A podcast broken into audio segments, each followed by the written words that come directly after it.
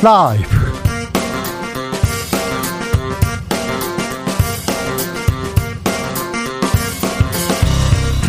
2022년 7월 8일 금요일입니다. 안녕하십니까. 주진우입니다.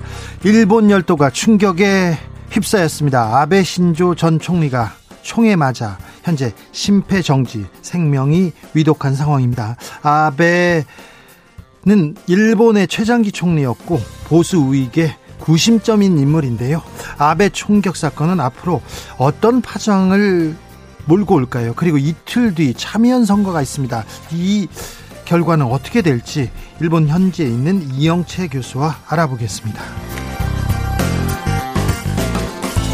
이준석 국민의힘 대표가 당원권 정지 6개월이라는 징계를 받았습니다. 그런데 받아들일 수 없다. 당대표 물러날 생각 없다고 밝혔습니다. 권성동 원내대표는 이 대표 권한 즉시 정지됐다. 내가 직무대행이라고 했는데요.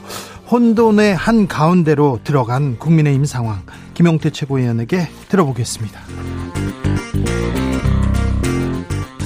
윤석열 대통령 지지율 뚝뚝 떨어지는 소리가 들립니다. 하락세 계속되고 있습니다. 계속되는 원인, 인사 문제 그리고 민생 위기에 있는데요. 여기에 잘 대처하지 못하고 있다는 따끔한 질타 담겨 있습니다. 이런 가운데 윤석열 정부는 문재인 정부에 대한 본격적인 수사 시작했습니다. 아, 박지원 전 국정원장 검찰 수사 선상에 올랐는데요. 박지원 원장에게 직접 왜 이런 일이 벌어졌는지 들어보겠습니다. 나비처럼 날아 벌처럼 쏜다. 여기는 주진우 라이브입니다. 오늘도 자중자애 겸손하고 진정성 있게 여러분과 함께 하겠습니다. 주진우 라이브와 나의 연결고리 매일 하나씩 찾아가고 있습니다. 오늘의 연결고리는 라이브입니다. 주진우 라이브. 인생은 라이브. live. love 우리가 계속 얘기하고 있는데요. 생생한 방송, 살아있는 방송 아, 여러분께 올려 바칠 것을 항상 맹세하고 있습니다. 노력하고 있습니다. 오늘도 생방송으로 여러분과 함께 하고 있습니다. 자, 주라와 나의 연결고리 라이브로 삼행시 좋고요. 어떤 어떤 점이 우리를 연결하게 하는지 그 고리 한번 이어가 보겠습니다.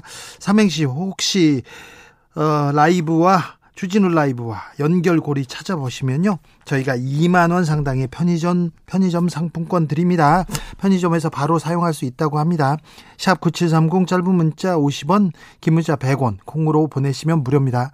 주라와 나의 연결고리, 라이브와 나의 연결고리. 알겠습니다. 그럼 주진우 라이브 시작하겠습니다.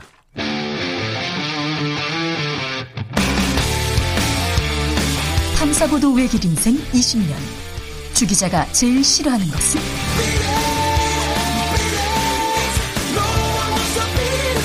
세상에서 비리와 부리가 사라지는 그날까지 오늘도 흔들림 없이 주진우 라이브와 함께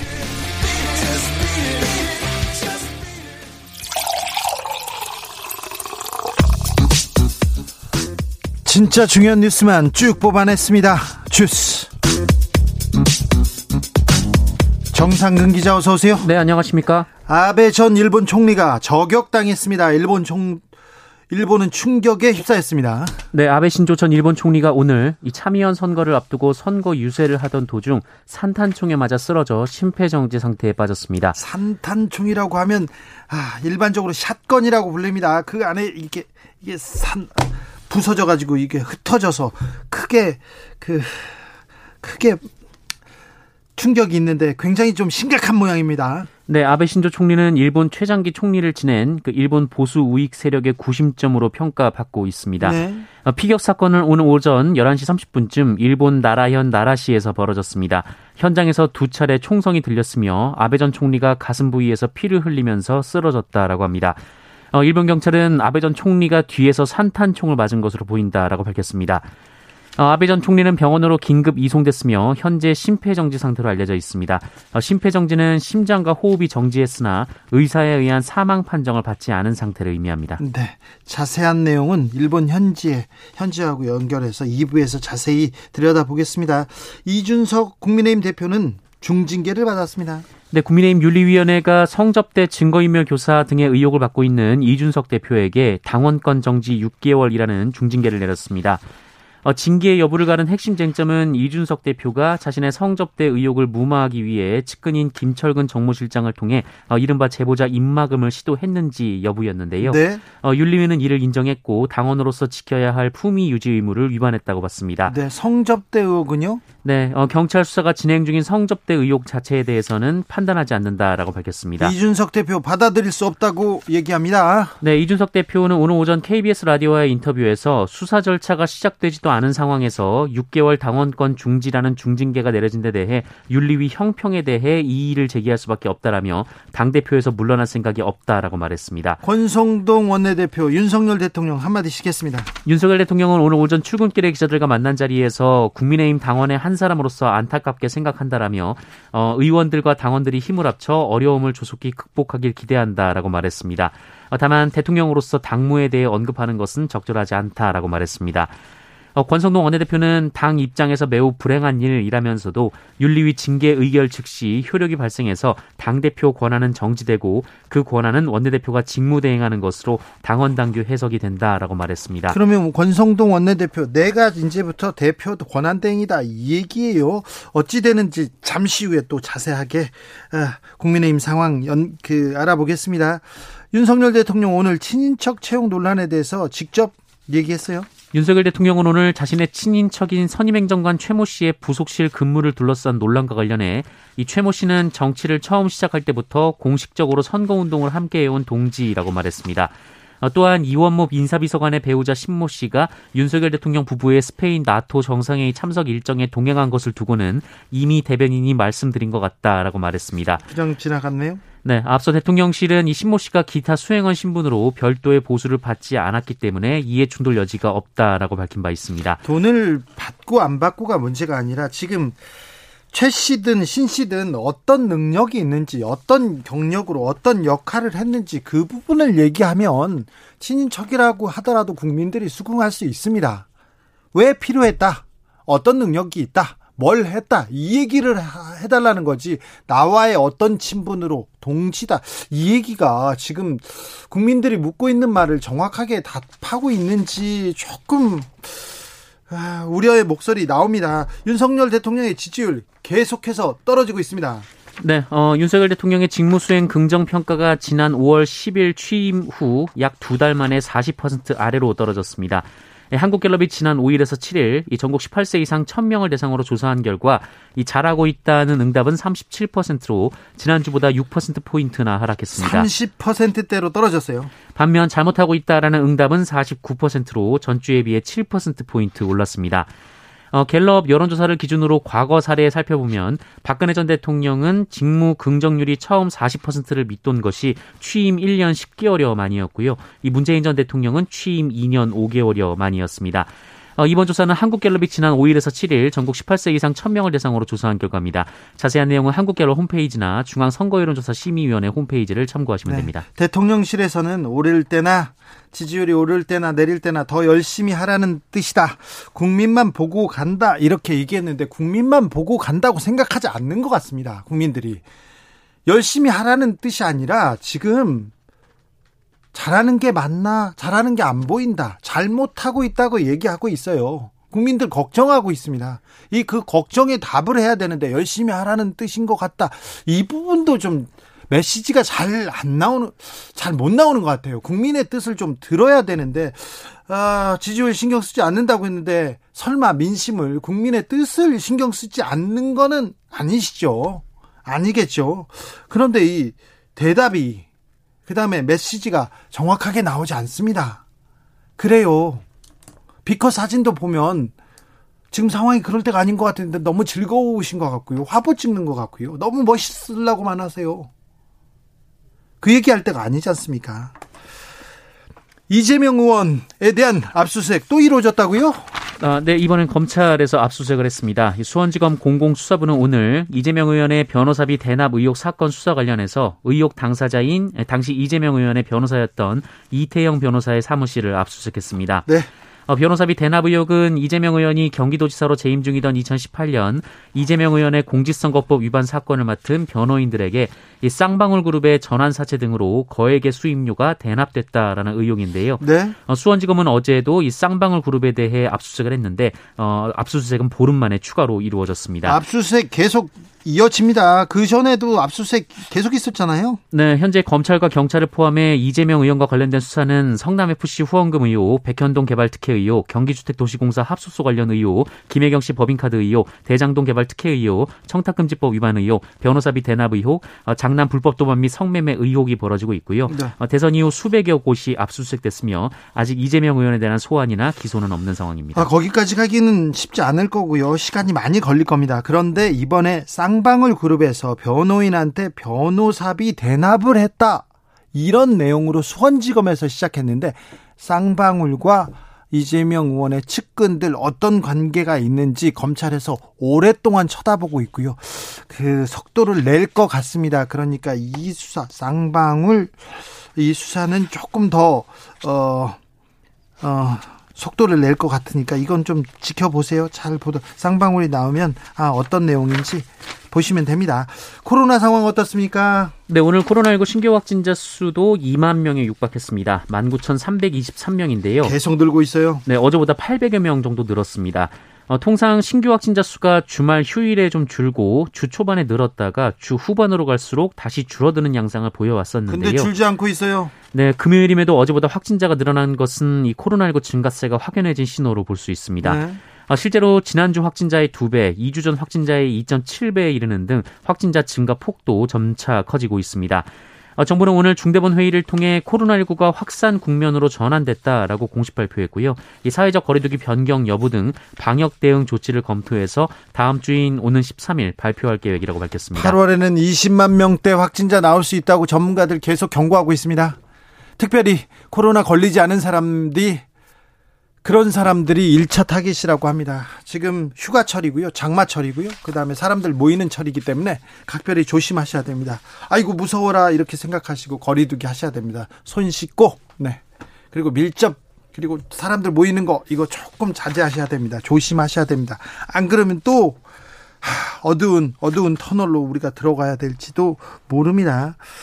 음, 초중고등학교의 교육 교부금이라는 게 있습니다. 근데 초등 초등 초등 고등학교에 이렇게 줘야 되는 그 비용을 대학 교부금으로 돌리겠다 이런 정부 발표가 있었어요. 논란이 되고 있습니다. 네, 정부가 어제 국가재정 전략회의에서 유, 초, 중등 분야에만 사용 가능했던 지방교육재정교부금 일부 예산을 대학에 나눠준다라는 취지의 개편안을 발표했습니다. 어, 이거 초중고도 돈이 많이 들어가는데 그리고 동생 거 뺏어가지고 형님 주네요. 이거 그 그리고 대학교는 부자 아닙니까? 네, 정부는 나라 재정이 커지면서 최근 10년간 교육 교부금이 두 배 이상으로 규모가 커졌지만 출산율이 낮아지면서 어, 학생 수는 꾸준히 감소하고 있다며 그 해당 예산을 고등교육 발전에 투자한다라는 입장입니다. 호호. 어, 그런데 교육부는 올해 초까지만 하더라도 그 앞으로 신도시 건설 등으로 500여 개의 학교를 더 만들어야 하고 또 노후 학교, 학교 개선 그리고 미래교육 준비 등 교육 현안이 많기 때문에 오히려 재정 지원이 더 필요하다 이렇게 주장을 해왔습니다. 그러게요. 하지만 정부가 바뀌면서 교육부의 입장이 반년 만에 180도 바뀐 상황입니다. 어, 또한 전국 시도 교육감 협의회도 유초 중등의 교육의 질 저하를 가져오게 될 것이다라고 비판했고요. 어, 전국 교직원 노동조합도 어, 힘없는 유초 중등 학생들의 예산 축소에만 골몰하는 정부를 규탄한다라고 비판했습니다. 어, 이건 좀 논란이 될 것 같습니다. 이거 초중고등학교 교육비를 빼다가 대학생 준다. 이거 이거를 받아들일 수 있을까요? 받아들여야 할까요? 아이고 이거 좀 걱정입니다. 우려가 됩니다. 근데 정작 등록금도 올린다라는 소식이 전해지고 있습니다. 아니 그러니까요. 대학은 부자잖아요. 일단 대학 그 사내 유보금처럼 대학교에 지금 쌓아놓고 있는 돈이 몇 천억 막 이런 데가 많은데 지금 아이고 거기다 또 도와준다는 이게 맞는 건지 맞는 정책 방향인지 모르겠어요. 왜 그러는지 정부가 소고기, 닭고기 물가 안정 대책 내놨습니다. 네, 정부가 이달부터 소고기, 닭고기, 분유 등 7개 생필품의 관세를 0%로 인하하기로 했습니다. 예? 이 국민 체감이 큰 품목을 중심으로 관세를 낮춰서 급등한 밥상 물가 부담을 줄이겠다는 입장입니다. 주스 정상근 기자와 함께했습니다. 감사합니다. 고맙습니다. 현직 여당 대표 초유의 징계 사태가 발생했습니다. 6개월 당원권 정지인데요. 이 대표 물러서설 생각이 없다 이렇게 강경 대응하겠다고 합니다. 그러면서 어, 국민의힘 당원이 되어주세요 이렇게 당원 모집 이렇게 열을 올리기 시작했습니다. 국민의힘 상황 어떻게 보고 있을까요? 김용태 최고위원에게 물어보겠습니다. 안녕하세요. 네, 안녕하십니까. 김용태 최고위원입니다. 오늘 윤리위의 결정 어떻게 보셨습니까? 아, 일단 악법도 법이니까요. 네. 윤리위의 결정에 대해서 수용할 것은 수용해야 된다고 생각되고요. 다만 저는 윤리위가 비상식적인 결정을 내렸다고 생각해요. 아, 글쎄요. 그 애매모호한 기준으로 확인되지도 않은 사실을 가지고 당 대표를 믿을 수 없다라는 말 한마디로 당원권 정지 6개월 한다는 것은 글쎄 정당 민주주의를 훼손하는 거라고 저는 생각됩니다.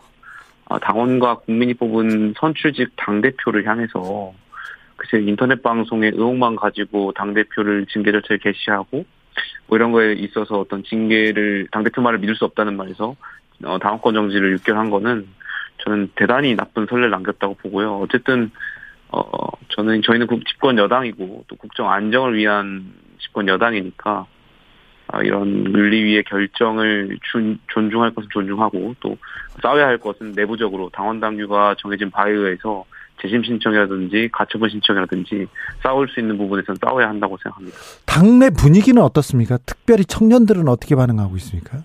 어, 굉장히 많이 충격을 받은 것 같습니다. 왜냐하면 이것이 2030의 공정과도 연결되는 것 같은데요. 왜냐하면 그 윤리위가 이준석 당대표 징계 절차 개시를 4월 21일 날 시작을 했습니다. 네. 그런데 그보다 앞서서 작년 연말에 김성태 의원이라든지 염동열 의원에 대해서 작년 연말에 윤리위가 징계 절차를 개시했고요. 그런데 이 두 분에 대해서는 대법원에서 유죄 판결이 나왔고 그럼에도 불구하고 아직까지 윤리가 어떤 징계 결정을 내리지 않고 있거든요. 아직도 안 했어요? 예, 예. 뭐 그런데 그럼에도 불구하고 수사 결과도 없고 최종 처분도 받지 않은 어, 당 대표를 향해서는 그 인터넷 방송의 의혹만으로 징계를 어제 한 그 행위를 2030들이 과연 공정한가에 대한 잣대로 보는 것 같아요. 공정성, 형평성 얘기 나올 만하네요. 예, 그래서 윤리위가 어떤 정치 개입이 있었던 것이 아니냐에 대한 방증인 것 같고요. 그렇기 때문에 저희는 또 당 최고위원으로서 윤리위의 결정은 뭐 악법도 보이니까 존중할 것은 존중하지만 이것은 잘못된 것은 당원 당규가 규정하는 데에서 당 대표에 대한 권리 행사는 이어나가야 될 것 같습니다. 악법도 법이다 얘기하면서 상당히 좀 아쉽다, 좀 이건 좀 깨림직하다 이런 생각이 드시는 것 같은데요. 이준석 대표 의혹 폭로 배우가 있다, 윗선이 있다 이런 얘기도 합니다. 이른바 윤핵관이 작용했다, 작동했다, 찍어내기 했다 이런 얘기도 계속 나오는데 어떻게 보십니까?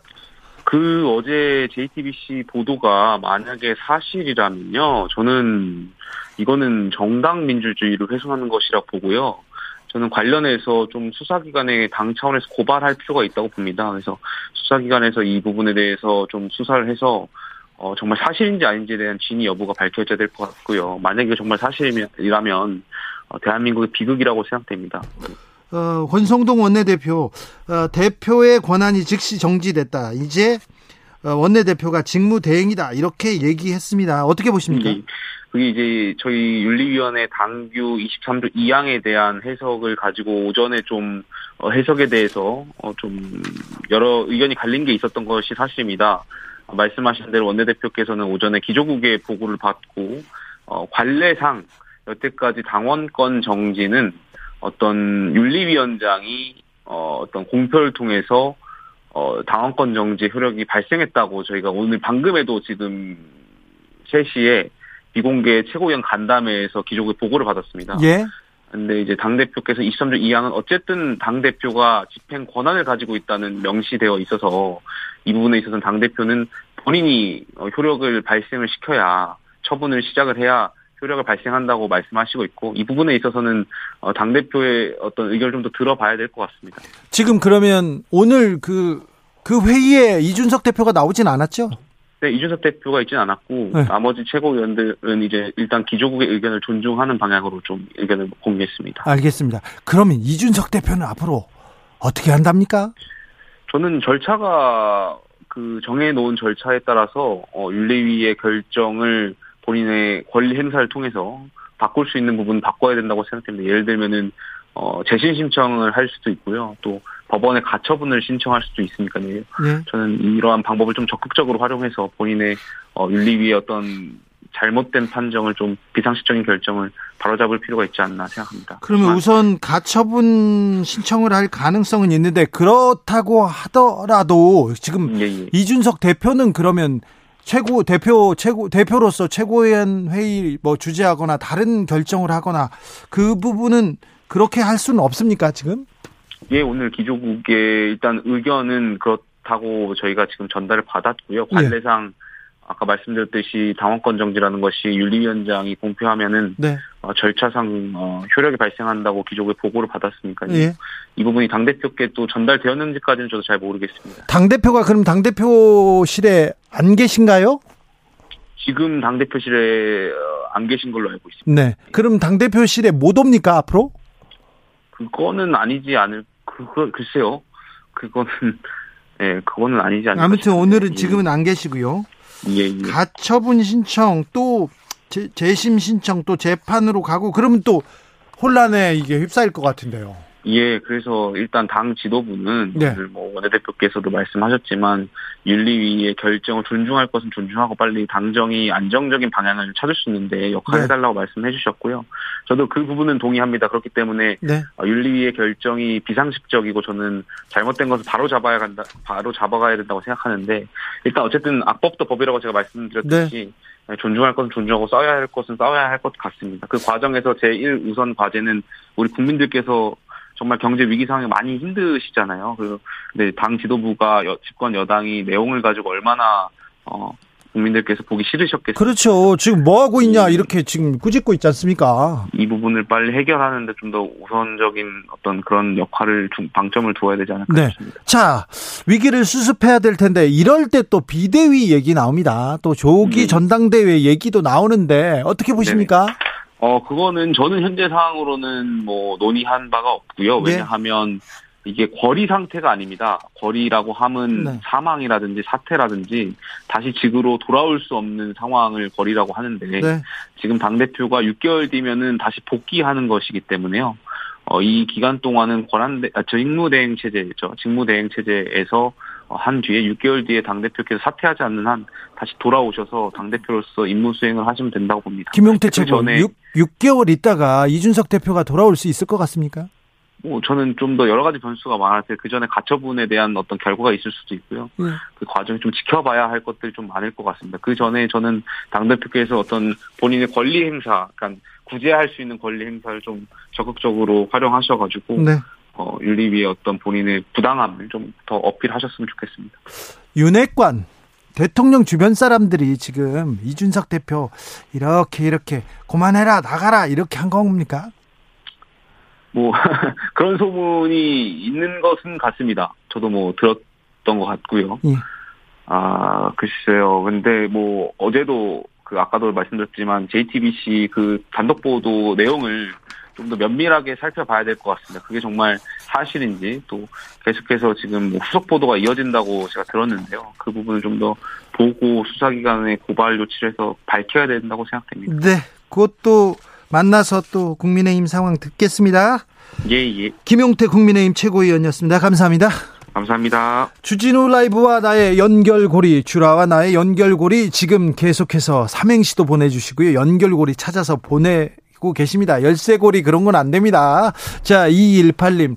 라, 라디오 최고 프로 2, 2%입니다. 부, 브라보 주진우 라이브. 오, 일단 장원 후보가 나왔습니다. 일단 선물 받고 갑니다. 네. 바로 쏘아 주세요. 네, 선물. 0898님, 아, 라, 라디오를 매일 듣느니, 이, 이 인생, 부, 브라이어티 하다. 오늘은 정말, 어거지 써봅니다. 어거지 아닙니다. 정말 어떤 뉴스가 지금 또, 또, 우리를, 우구, 우리를 울리거나 우리를 고통스럽게 할지 항상 걱정이 되는데 너무 많이 와요. 7191님 밴드 모임을 하면서 라이브 공연도 하거든요. 코로나로 못하고 있다가 얼마 전부터 활동하면서 라이브 할 계획입니다. 주진우 라이브 저는 라이브 공연 이런 연결됩니까? 라이브 좋아합니다. 예, 연결이 네 좀 미흡합니다. 네, 본인 라이브 공연하고 주진우 라이브하고 무슨 그래도 선물 드리겠습니다. 3695님, 라, 라이브 방송은 주진우 라이브. 이, 이렇게 재미있고 분석, 비판, 해설 최고. 부, 부산에서 매일 듣고 있는 자영업자 애청자입니다. 이 정도는 돼야죠. 아우, 브라보. 네. 0174님, 주라와 굳이 연결고리가 필요할까요? 내가 주라이고, 주라가 나인 것을 매일 퇴근길을 함께하는 주진우 라이브 찐사랑입니다. 하, 내가 주라이고, 주라가 나인 것을, 하, 참. 아, 졌습니다. 졌어요. 4831님, 라, 라이브, 그것도 시사 라이브가 이, 이토록 재밌단 말입니까? 주진우님, 부, V 한번 해주세요. V, 네, 네. 자, 6331님, 주, 주진우는 라, 라디오의 부, VIP 진행자입니다. 잘, 잘 듣고 있습니다. VIP까지는 아니고요. 네, 거기까지는 안 됩니다. 3013님께서 라, 라면 먹고 가시죠. 오, 주 기자님, 이 이곳이 유명한 맛집이랍니다. 브 브라보 시사 맛집은 주진우 라이브. 야, 우리 청취자들은 진짜 하, 거의 대부분 문학소년 소녀들로 지금 이루어진 것 같습니다. 수준이 대단합니다. 7545님, 라, 라이브 중에 최고 라이브는 주진우 라이브죠. 이, 이런 프로그램 또 없을 거려. 부, 부디 오래오래 같이 가고 싶네요. 어우, 감사합니다. 네. 장원으로 뽑아야 되겠습니다. 교통정보센터 다녀올까요? 정현정 씨.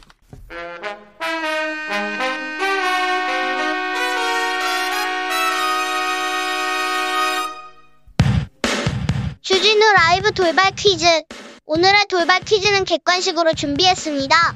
문제를 잘 듣고 보기와 정답을 정확히 적어 보내주세요. 정부가 코로나19 재유행을 공식화했습니다. 오미크론 변이 유행이 정점을 찍은 이후 신규 확진자 수가 감소했으나 지난달 저점을 기록한 뒤 반등세로 돌아섰습니다. 그리고 최근에는 이 현상까지 나타나고 있는데요. 중대 보는 우리 모두 경각심이 필요한 때라고 말했습니다. 자, 오늘의 문제 드릴게요. 일주일 단위로 확진자 수가 두 배로 증가하는 현상인 이것은 무엇일까요? 보기 드릴게요. 1번 더블링, 2번 하울링. 다시 들려드릴게요. 1번 doubling, 2번 하울링. 샵9730 짧은 문자 50원 긴 문자는 100원입니다. 지금부터 정답 보내주시는 분들 중 추첨을 통해 햄버거 쿠폰 드리겠습니다. 주진우 라이브 돌발 퀴즈 월요일에 만나요.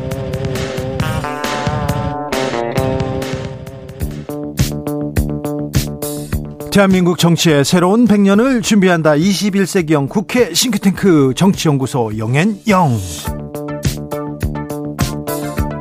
정치권에 보냅니다. 고급진 정치 컨설팅 영앤영의 첫 번째 영 최영일 시사평론가 어서 오세요. 안녕하세요.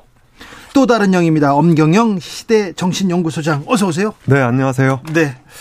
징계가 나올 것이다. 네.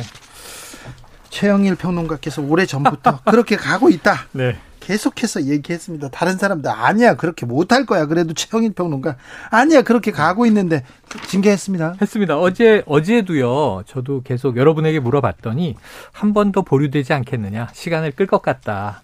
그냥 뭔가 좀 정확한 정황이 나올 때까지 윤리위가 시간을 벌지 않겠나 했는데 어제 소명은 듣는 거였죠. 김철근 실장, 이준석 대표. 소명이 늦게 끝났더라고요. 네. 12시 돼서. 그랬는데 2시 넘어서 결론이 나왔습니다.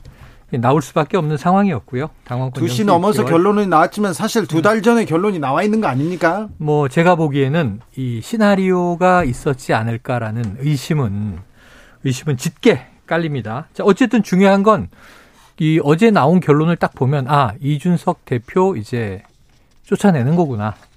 물러나라는 거구나가 아니에요. 물러나지 않는다 그랬으니까 본인은 네, 계속. 네. 그리고 소명도 아주 상세히 잘 됐다 이렇게 얘기하고 갔어요.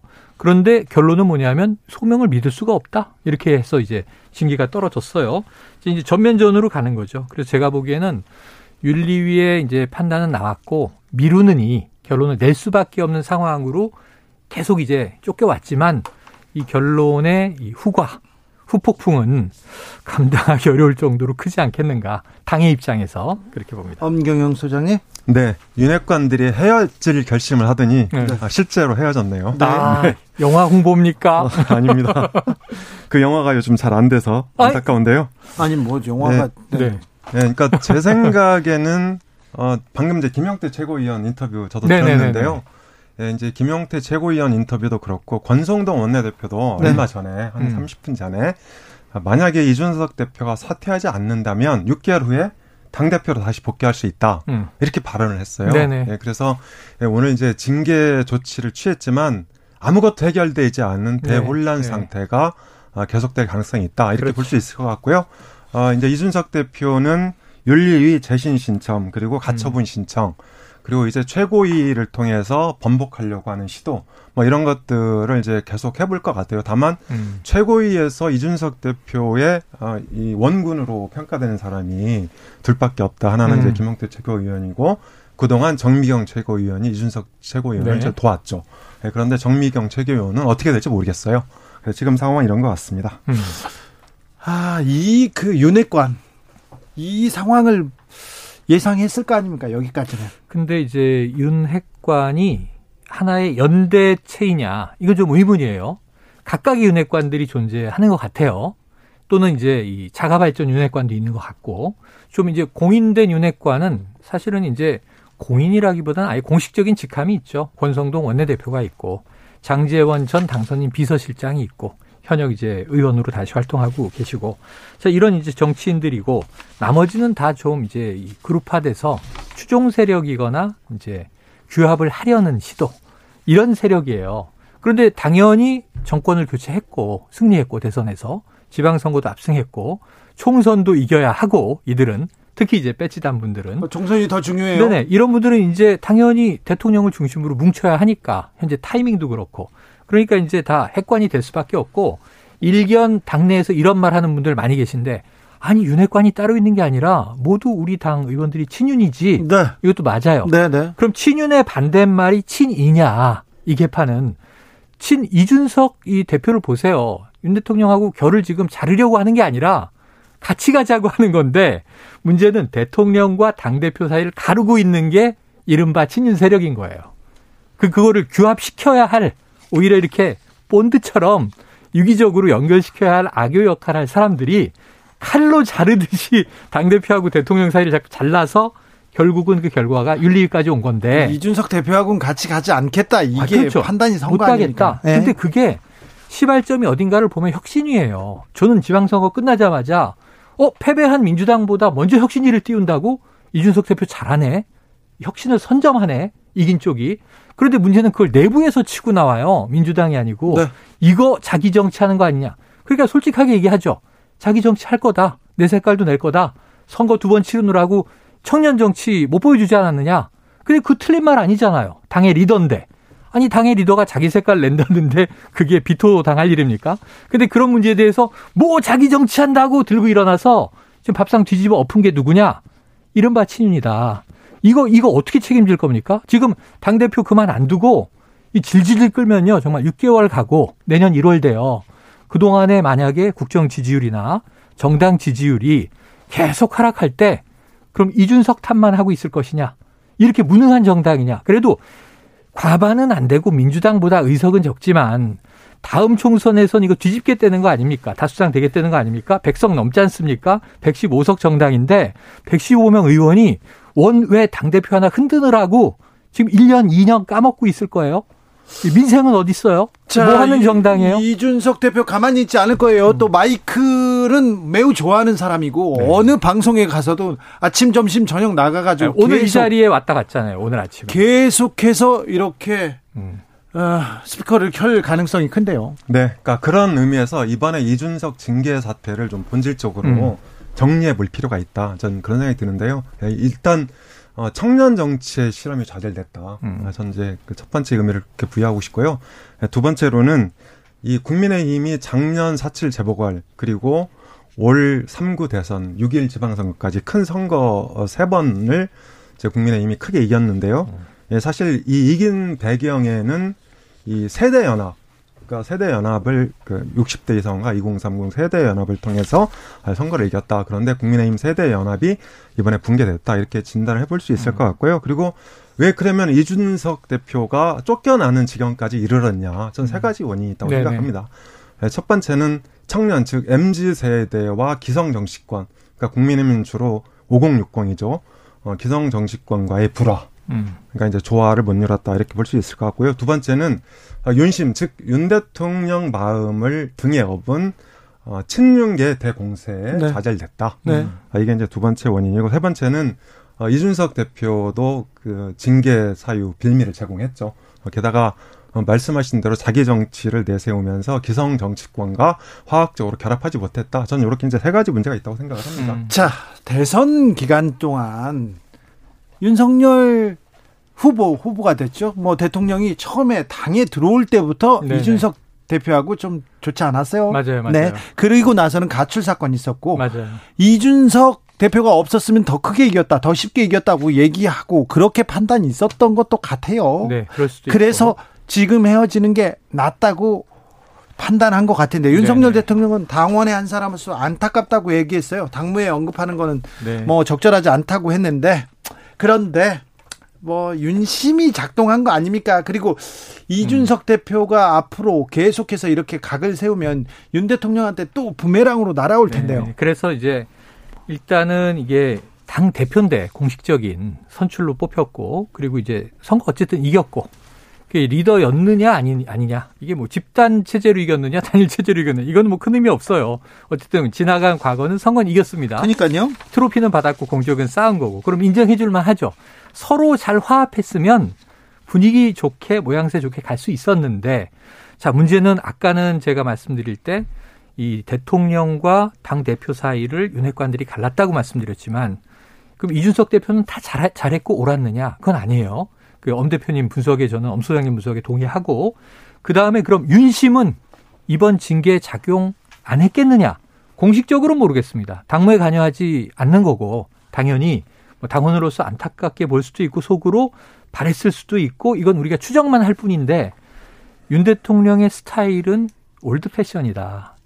그 청년 정치와 잘 합이 맞아 떨어지진 않는다. 오히려 지금 검찰총장 시절에 검찰이라는 조직 상명하복 조직이라든가 그 이후에 이제 이준석 대표를 계속 때렸던 당내 중진들 있죠. 대표적으로 최근에 우크라이나 갔을 때 정진석 그렇죠. 의원이라든가 장재원 의원도 마찬가지입니다. 네, 각을 세웠고요. 네. 권성동 이제 원내대표가 돼서 어떻게든 좀 합하려고 하고 배현진 의원하고 싸울 때 중간에서 어쩔 줄 몰라 했지만 사실은 뭐 이제 이준석 대표를 잘 이렇게 함께 파트너십을 만들었다고 보기도 어려워요. 그래서 제가 보기엔 윤 대통령의 마음도 네. 이 대표 스타일에서는 떠났고 네. 이거 합이 잘 안 맞는데 네. 이건 대선 과정에선 참았죠. 대선 과정에서 후보니까 참을 수밖에 없었는데 그렇죠. 이제는 권력 장악했고 네. 참을 이유는 없어졌다. 자, 이준석 대표 위기다. 윤석열 대통령 스타일상 네. 이준석 대표 같은 사람 싫어합니다. 안 맞습니다. 이준석 대표 스타일상 윤석열 대통령 같은 사람 싫어합니다. 서로 싫어하는 거를 음. 숨기지 못했어요. 네. 그러다가 이번에 이렇게 딱 나왔습니다. 음. 이준석 대표가 2030을 대표하는 정치인이다. 청년 정치를 대표한다. 다 받아들이기는 어렵습니다만 네네네. 그래도 뭐 그런 상징성이 있는데 음. 이렇게 파열음을 보입니다. 자, 여기에 국민은 없습니다. 민생도 없고요. 그래서 지지율이 뚝뚝 떨어지는 소리가 음. 들립니다. 네. 어, 지금 윤석열 대통령 지지율 40%가 붕괴됐죠. 30%대요, 벌써. 네, 그러니까 40%가 붕괴된 예. 40%대인데 예, 사실 윤석열 대통령 지지율 붕괴에는 두 가지 측면으로 볼 필요가 있을 것 같습니다. 첫 번째는 그러니까 직접적인 원인이 네 개 정도 있다. 음. 네, 그래서 첫 번째는 어, 이 이준석 갈등 음. 예. 그리고 이제 두 번째가 인사 논란 네. 그리고 세 번째가 아, 이, 이, 윤 대통령 스타일이 되게 권위적인 말투 네. 그리고 행동 표정 이런 것들을 보여주고 있거든요. 음. 그래서 어, 과거에 진보 진영 대통령들이 이 수평적인 어떤 리더십을 통해서 지지율을 끌어올렸다면 어, 이 이명박 전 대통령, 박근혜 전 대통령은 신권위주의 행태를 보이면서 어, 처음에 지지율 잠깐 50%를 찍고 계속 내리 꽂았거든요. 음. 네. 네. 이런 점에서 어, 윤석열 대통령도 비슷하다. 그리고 마지막으로 어, 김건희 비선 논란. 네. 아, 이제 이게 직접적인 원인 네 가지가 있는데요. 어, 윤석열 대통령 지지율은 사실은 콘크리트가 아닙니다. 음. 과거 보수 대통령들은 영남과 60대 이상. 그래서 대략 전체 유권자의 한 3분의 1, 35%의 콘크리트 지지층을 갖고 있었는데요. 윤석열 대통령은 CEO로 영입이 돼서 9개월 만에 당선이 됐단 말이죠. 그래서 영남이나 60대 이상이 콘크리트 지지를 보내고 있지 않습니다. 음. 그래서 최근에 보면 영남도 하락하고 있고 60대 이상도 하락하고 있다. 이렇게 볼 수 있는데 윤석열 대통령의 최대 강점은 공정과 상식이죠. 예전에 이명박 대통령이 경제와 실용으로 지지를 확충했던 것처럼 아, 윤석열 대통령도 마찬가지죠. 그래서 이 공정과 상식이 사실은 이 김건희 비선 논란이라든지 인사 논란을 통해서 네. 이 핵심 가치가 많이 훼손이 된 거예요. 그렇죠. 이것 때문에 지지율이 빠진 거거든요. 네. 네. 근데 이거 동의하면서 중요한 문제 하나를 말씀드리면 전 이게 더 좀 근본적인 문제라고 보는데 윤석열 대통령이 국정 운영의 비전과 방향 이러한 가장 중요한 전략적인 목표를 설정 못하고 표류하고 있는 거 아닌가. 사실은 대통령이 되고 나서 되기 전에 인수위 단계에서 그걸 하는 건데 저의 느낌은 그랬어요. 인수위는 안철수 위원장이 붙들고 뭐 청사진 그린다고 하고 국정과제 100대 이상 과제 발표했잖아요. 근데 윤석열 대통령이 그걸 다 직접 참여하고 아니면 최소한 보고 받고 이해하고 습득하고 학습을 해서 자기화 했는가에는 의문점이에요. 왜냐하면 일정이 바쁜 것도 이해가 되죠. 이 국민의 대표, 국가의 대표니까. 그런데 문제는 윤석열 대통령이 후보 시절에 지금 선거를 이기면서 쭉 뛰어오고 당선 딱 됐을 때 통합 메시지를 이야기할 때까지 좋았어요. 근데 그게 선거의 목표였던 거예요. 선거의 목표가 뭐냐? 정권 교체. 네. 그게 이루어졌어. 그 이후에 안 보여요. 그럼 그 다음에 목표가 이루어졌으니까 이제 성취된 단계 정점에 있는 거예요. 그럼 그 다음에 민생이건 국정이건 뭔가 만들어져야 되는데 제가 보기에는 지금 두 달째 혼란이다. 일단은 뭐 주어진 닥치는 일정. 어, 바이든 대통령 오니까 만나야지. 그렇다면 이제 한미 관계 얘기해야지. 자, 나토에서 초청했으니까 가야지. 가서 뭔가 하는데 얼굴만 익히고 온다. 뭐 이제 이런 지금 상황으로 대응을 하는데 이게 한마디로 말하면 임기응변 급조된 대응 아니냐. 중장기적인 비전이 있고 단기적인 그 단계별 목표가 설정되고 시스템에 의해서 가야 되는데 지금 조금 걱정되는 건 윤석열 정부 특히 대통령실이 이제 그 사령탑이니까 네. 컨트롤 타워에 지금 시스템이 안 보인다. 자, 시스템 안 보인다. 정책 비전 안 보인다. 거기에 대해서 얘기해야 되는데 그 지금 명확한 대답을 못 하고 있습니다. 아까 음. 비선 논란, 인사 논란으로 공정과 상식 이거 의심받고 있는데 거기에 대해서도 해명을 제대로 못 해요. 음, 음. 잘 못하는 거 이걸 잘 보여줘야 되는데 이거 음. 굉장히 에, 잘 못하고 있습니다. 속보 알려드립니다. 에, 아베 일본 전 총리 사망 공식 네. 확인됐습니다. 아 베 일본 총리 음. 사망 공식 확인됐습니다. 자 정책 비전 못 보여주고요. 그리고 공정과 상식이 의심받고 있습니다. 거기에 대한 해명 못 하고 있다는 얘기합니다. 네. 대통령이 나와서 국민 앞에서 얘기를 합니다. 기자들한테서 그런데 거기서 좀 신경질을 내요. 음. 이 부분 보여줘야 될까? 이거 잘못됐다고 그래서는 안 된다는 얘기를 누군가 해줘야 됩니다. 음. 사진 한 장이 보여주는 힘이 있지 않습니까? 음, 그렇죠. 근데 거기에서 지금 국민들이 원하는 대답을 안 하고 음. 쇼도 못 하고 거기다가 혼자 즐거워요.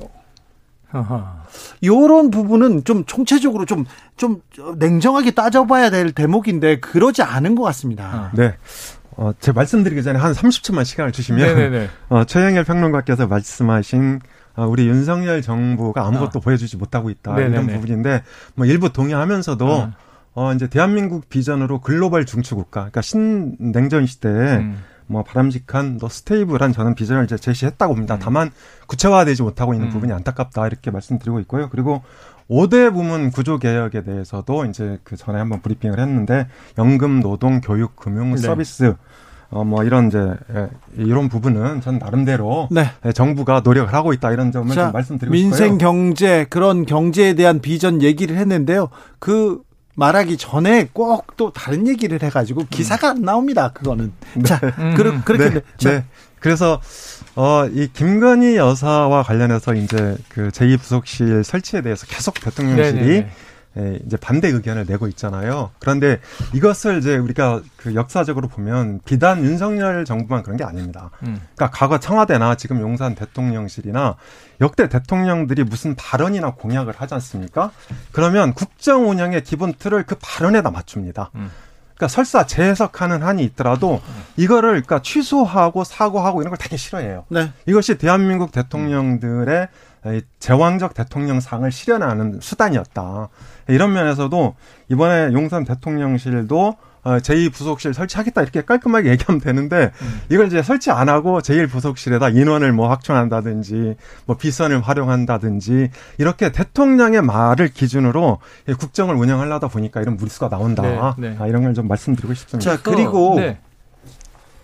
어, 국정원에서 국정 전직 국정원장을 음. 고발했습니다. 네. 그러면서 하루 만에 검찰에서 배당이 끝나고요. 대통령실에서 네. 얘기를 합니다. 자, 지금 이 정부가 이 위기를 음. 사정으로 전 정권 을 잡고 이렇게 돌파하려고 하는 거 아닌가 네네. 이런 얘기 나옵니다. 저기 너무 이상한 게 국정원이 전 국정원장을 고발했다. 고발할 수 있어요. 아니 뭐 비위나 문제가 있으면 고발해야죠. 네, 잘못했으면 자, 그런데 네. 여기서 네. 제가 한번 여쭤볼게요. 국정원이 고발을 했어요. 기관이 그럼 누가 결정한 거예요?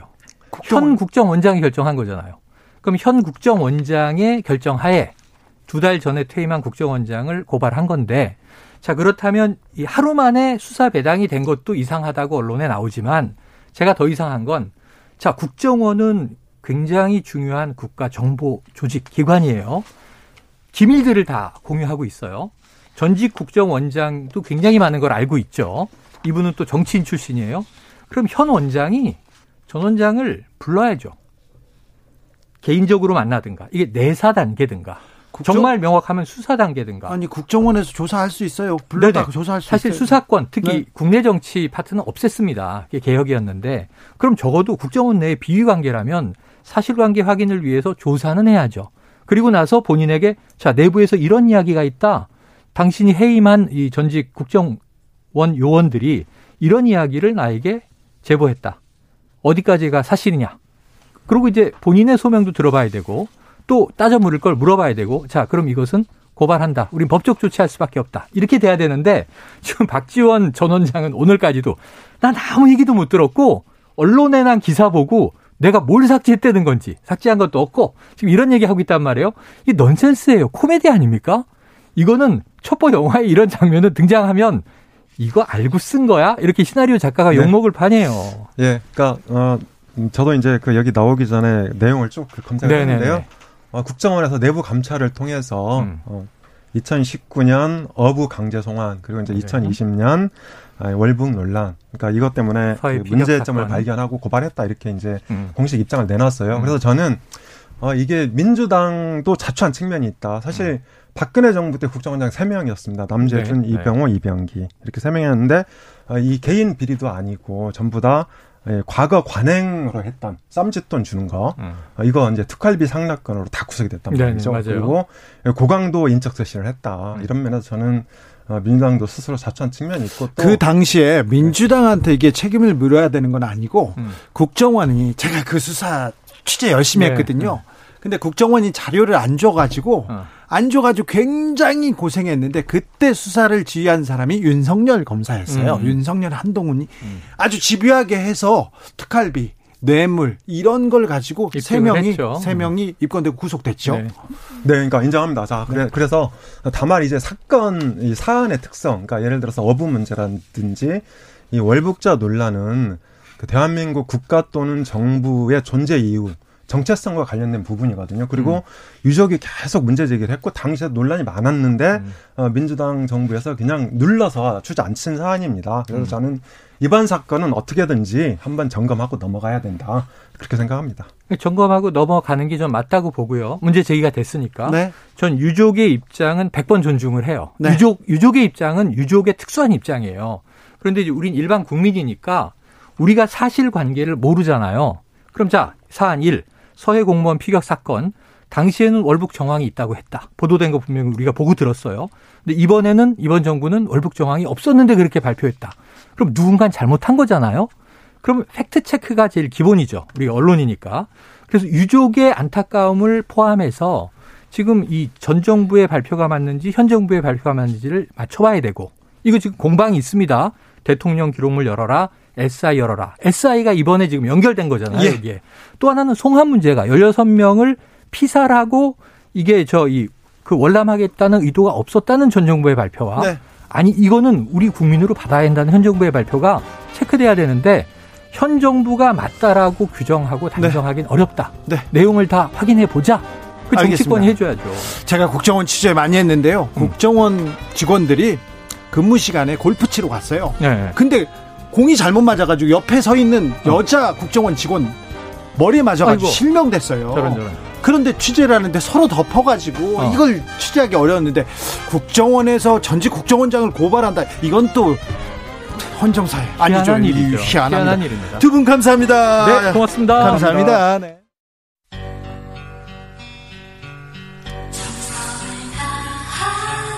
정성을 다하는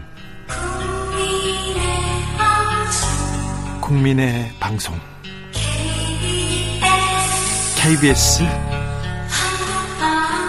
주진우 라이브 그냥 그렇다고요.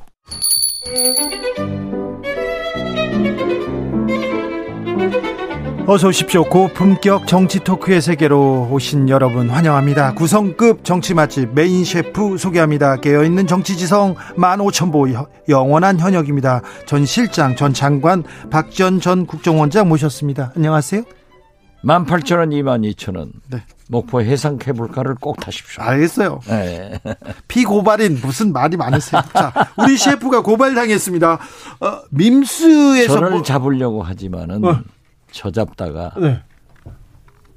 대한민국 경제 망합니다. 아 그렇습니까? 예. 오늘 윤석열 대통령께서 처음으로 네. 민생경제대책위원회인가 네. 이걸 했는데 네. 이런 것을 계속해서 경제와 물가를 살리고 잡아야지. 네. 박지원 잡아봐야 채필 박지원도 아니에요. 아, 그러니까요. 예. 물가를 잡는다고 해야 되는데 박지원 잡는다고 하고 있습니다 지금. 저 안 잡힌다니까. 안 잡혀요? 지금 엉터리 같은 게 얼마나 많아요. 처음에 제가 나는 제가 고발된 걸 기자들한테 알았어요. 그래요? 예. 또 지금도 고발 내용이 뭔지를 몰라요. 몰라요? 예. 밈스에 있는 뭐 문건을 삭제했다는데요. 밈스가 뭡니까? 밈스 어제 처음 알았어요. 아, 밈스 몰라요? 몰랐죠. 어제 언론 보도를 보니까 네. 나오고 네. 네. 국정원에서 민주당 얘기했어요. 김병주 의원 사성 장군 아니에요. 네. 김병주 의원님이 이 대책위원회가 가서 국방부에서 얘기를 했던데 네. 거기에 그렇게 보도됐더라고요. 네. 국방부에서 밈스 이 첩보 관리 체계는 자기들이 관리를 하는데 아, 국방부 사나 네, 국방부 발표가 그거예요. 네. 보도 보도 내용 보면은 네. 관리를 하는데 엉뚱하게 박지원 국정원장 고발해 가지고 군사 비밀 체계가 다 폭로돼 버렸다. 예. 그래서 국방부에서는 국정원을 고발하겠다. 이렇게 보도가 되더라고요. 네, 국정원에서는 박 원장께서 밈스에 탑재돼 있거나 이를 통해 관리된 유통, 밈스에 있는 그 문서를 문건을 삭제한 혐의로 고발했다는데 밈스 몰라요? 몰랐어요. 몰라요? 그런데 어제 보니까 네. 우리 국정원에도 몇 대가 와 있대요. 그래요? 어, 그러니까 네. 제가 처음부터 그랬잖아요. 첩보를 삭제했다. 그래서 우리는 이 SI 네. 군사관계 비밀 첩보는 네. 생산 부처가 아니고 네. 우리는 공유하는 부처다. 네. 그래서 내가 삭제를 지시도 안 했지만은 삭제를 했다고 하면은 그 생산 부처에 남아 있다. 네. 눈 가리고 아무나 짓을 왜 하냐? 나는 국방부 얘기를 안 했어요. 예. 왜? 그게 군사 기밀 아니에요. 아 일부러 안 했구나. 안 했죠. 그런데 어제 다 까버렸어요. 아 다른 사람 밈스가 네. 어? 이런 SI 탑재 네. 기능 기구고 각 사단 등 여러 개가 있대요. 네. 국정원에 놓아 있다. 그래서 국정원도 나도 몰랐다니까요. 알겠어요. 네. 어, 물가 잡아야지 박지원 잡는다. 못 잡는다 이렇게 얘기해서 그 얘기는 그만 물어보겠습니다. 그런데 지금 이 상황에 권력기관이 나서서 국정원이 나서서 전직 국정원장을 고발하고 검찰이 바로 득달같이 달려들어 수사를 합니다. 문정부에 대한 공격이 권력기관을 통해서 시작됐다 이런 얘기가 나옵니다. 사정 전국 시작됐다. 그런데 지금 얼마 전에 모 언론사 기자가 전화가 왔어요. 네. 박지원 원장이 삭제 지시를 했고 퇴임 전에 네.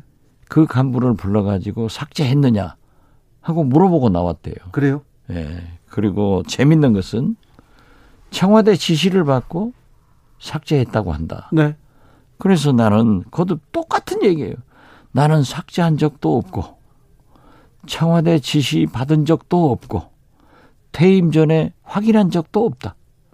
내가 삭제를 지시했어도 메인 서버에 다 남아 있다. 네. 그러니까 거기 가서 확인해 봐라. 알겠습니다. 네. 국정원장이 네. 국민들한테 국정원을 걱정원으로 만들고 있어요. 걱정원으로. 네. 알겠어요. 국정원이 지금 걱정원 됐어요. 지금 박지원 원장 때문에 지금 걱정원이라고 하셔가지고 너무 많이 하셔가지고. 자 군사기밀 다 됐는데 네. 이제 평창 동계올림픽 등 대북 접촉 여러 모든 것을 다 들여다 본다고 그래요. 예. 자 이제는 국정원 정보도 다 유출시킬 거예요. 아이고. 아 저희들이 입 열면 어떻게 돼요? 물으면 답변을 해야죠. 네. 어? 그런데 국정원이 하는 일이 대북 정보는 물론 해외 어? 이게 특수 공작, 산업 비밀 보호, 네. 어? 그리고 사이버 해킹 이런 걸 다 얘기를 하면은 이 나라가 되겠어요? 보수 정부는 안보와 정보를 더 잘 지켜야 되는데 네. 이게 나라 망해 먹으려고 하는 짓 아니에요? 알겠습니다. 국정원에서는 방금 전에 또 입장 내 입장을 냈습니다. 고발 내용은 밈스와 관련 없는 내용이다. 전혀 무관하다고 냈어요. 그랬어요. 그래요. 그러니까 또 이제 보고서를 삭제 지시했다. 그런 거예요. 그러니까 나 그걸 좀 저한테 가르쳐 가르쳐 줘야죠. 이건 청문회 기회를 줘야 되는 거예요. 청문회를 열어야 됩니까? 아니, 그건 법적으로 제가 피고인이면은 그 얘기를 해줘야죠. 네. 뭐다? 그걸 또 변호사 선임했냐? 뭔지를 알아야 변호사 선임을 하지. 그런데 네. 역사에서 좀 본 듯한 내용들입니다. 왜 그러냐면은 전 정권에서도 큰 사건 사고가 있을 때 선거가 있을 때 그리고 또 정부가 위기에 있을 때 간첩단 사건도 좀 생겼고요 사정 정국도 있었고요 조금 기시감이 들죠. 그렇죠. 지금 윤석열 정권은 MB 정권 시즌 2라고 합니다. 예. 그 사람들이 다 들어와서 하잖아요. 예, 예. 어? 지금 국정원 1차장도 네. MB 정권 원세훈 원장의 비서실장을 한 사람이 들어와 있어요. 그래, 어? 네. 그때 일을 자기들이 한 일을 지금 또 우리가 하는 걸로 말이 돼요? 어?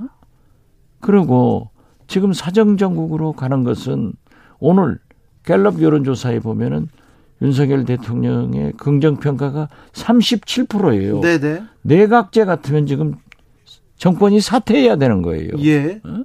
그런데 지금 딱 사정으로 몰아가는 것은 김영삼 정권 시즌 2로 가는 거예요. MB 정권 시즌 2에서 김영삼 정권 시즌 2요? 사정 부분은 네. 그러니까 김영삼 대통령이 사정을 해가지고 국민의 박수를 받고 엄청 인기를 얻었잖아요. 90% 이상 지지도를 받았는데 네. 1년간 그 하다 보니까는 경제가 폭망해서 IMF 오고 가장 실패한 대통령으로 역사는 기록하고 있지 않습니까? 네. 어? 나는 왜 이 길로 가는지 모르겠어. 어? 인사는 실패한 MB 정권 시즌 2. 네. 경제는 포기하고 물가는 버려두고 사정은 김영삼 정권 시즌 2가 되는지 네.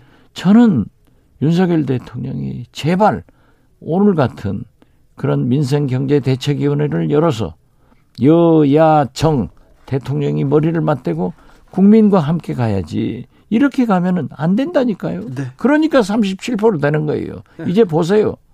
윤석열 대표 저 모양 저꼴 냈잖아요. 제가 그랬죠. 토사구팽 시킨다고. 네. 저러면 안 돼요. 어? 그러면은 권성동 대표하고 서로 대표 자리에 앉겠다고 싸워 나가면은 네. 내주 보세요. 지지도 더 떨어져요. 또 더 떨어집니까? 그러면 안 돼요. 네. 어? 나는 윤석열 대통령이 성공할 수 있도록 네. 네 가지를 건의했잖아요. 네, 네. 인사, 네. 도어 스태핑, 김건희 여사 부속실, 그리고 사정은 신속한다니 경제 물가로 가십시오. 네. 다 안 지켜지고 있습니까? 그것 때문에 떨어지는 거예요. 네. 거기다가 사정 한다고 국정원부터 박지원 잡으려다가 경제 죽여요. 네. 알겠습니다. 네. 잘 알겠어요. 박지원 잡으려다가 경제 잡는다. 네. 이준석 대표는 뭐 예상하신 대로 중징계 나왔습니다. 당원권 6개월 중징계 받았습니다. 이제 어떻게 됩니까? 국민의힘은? 소용돌이로 빠져드는 거죠. 그렇습니까? 그렇죠. 이준석 대표가 고분고분 물러가겠어요. 네. 자기의 미래를 위해서도 어? 또 그분이 좋은 말씀을 잘해요. 네. 어? 가만히 있겠어요? 네. 그런다고 윤핵관이 가만히 있겠어요? 그러게요. 네. 싸우는 거죠. 계속요? 네. 콩가루 아. 집안 아니에요. 네. 네. 그런데 아 이거 윤핵관과 이준석과 싸운다. 이거는 국민한테는 굉장히 좀 고통스럽습니다. 말이 안 되죠. 네. 대선에 패배한 민주당이 싸우는 것은 본래 야당은 그러는 거예요. 네. 그것도 국민이 눈살을 찌푸리는데 네. 대선에 승리하고 경제는 죽어가고 물가는 천정부지 뛰어오르는데 집권 여당에서 저렇게 대표 자리 넣고 싸우고 징계를 뭐 수용하느니 뭐 어쩌느니 이게 말이 돼요? 국민들이 볼 때는 네. 진짜 저 집안은 콩가루 집안이라 야당 되는 연습을 집권 두 달 만에 시작했구나 이렇게 보는 거예요. 네. 그런데요. 지지율 떨어지고 국민들 우려하고 있고 계속 계속 알람을 울리고 있지 않습니까? 그런데 왜 국민의힘은 왜 윤석열 대통령 왜 이렇게 못 받아들이는 건가요? 잘 국민의 민심을 안 읽는 것 같아요. 아니 그러니까 네. 윤석열 대통령님이 지지도에 뭐 관계 연연하지 않는다고 했죠. 대통령 선거 때도 그랬다. 대통령 선거 때는 1등 하니까 그렇죠. 차연자약한 척하고. 예. 그러지만은 지금 37% 갤럽에서 나왔다고 하는 것은 예. 윤석열 대통령이 48%가 받았죠. 그러다 떨어졌습니다. 그런데 그 지지층도 지금 12% 이상이 도망간 거예요. 예. 그러니까 지지도가 빠는 것은 민심이 떠나는 거예요. 네. 민심이 떠나면은 어항 속의 물고기가 물을 빠지면은 어떻게 돼요? 이거 아주 심각한 겁니다. 심각하게 받아들이지 않는 것 같아요. 아, 글쎄. 그렇죠. 어, 이게 오늘 또 대통령실에서 뭐라고 했냐면은 지지율 뭐 더 열심히 하라는 국민의 뜻으로 알겠다 이렇게 얘기합니다. 아, 그렇게 말씀을 하면은 네. 열심히 하는 방법을 잘해야죠. 네. 한번 사장이나 하고 네. 어? 국정원장이나 엉터리로 어? 고발해가지고 군 기사 기밀이나 내 폭로시키고. 원장님께서 그 얘기 했지 않습니까? 검사들이 너무 많다. 요직에 너무 많이 가면 저 사람들은 할 수 있는 게 수사, 사정밖에 없다. 그래서 사정정국으로 이끌 거라고 했는데 너무 빨리 가는 거 아닙니까? 전광석화처럼 가는 거죠. 예. 그걸 제일 잘하니까. 예. 할수 할 대통령은 검찰총장 하던 식으로 하면 안 돼요. 예. 이건 검찰총장이 아니에요. 검사가 아니에요. 네. 어? 꼭 법으로만 다스리는 게 아니에요. 그 후에 정치가 있어요. 정치를 잘해야 경제가 잘 돼요. 예. 응?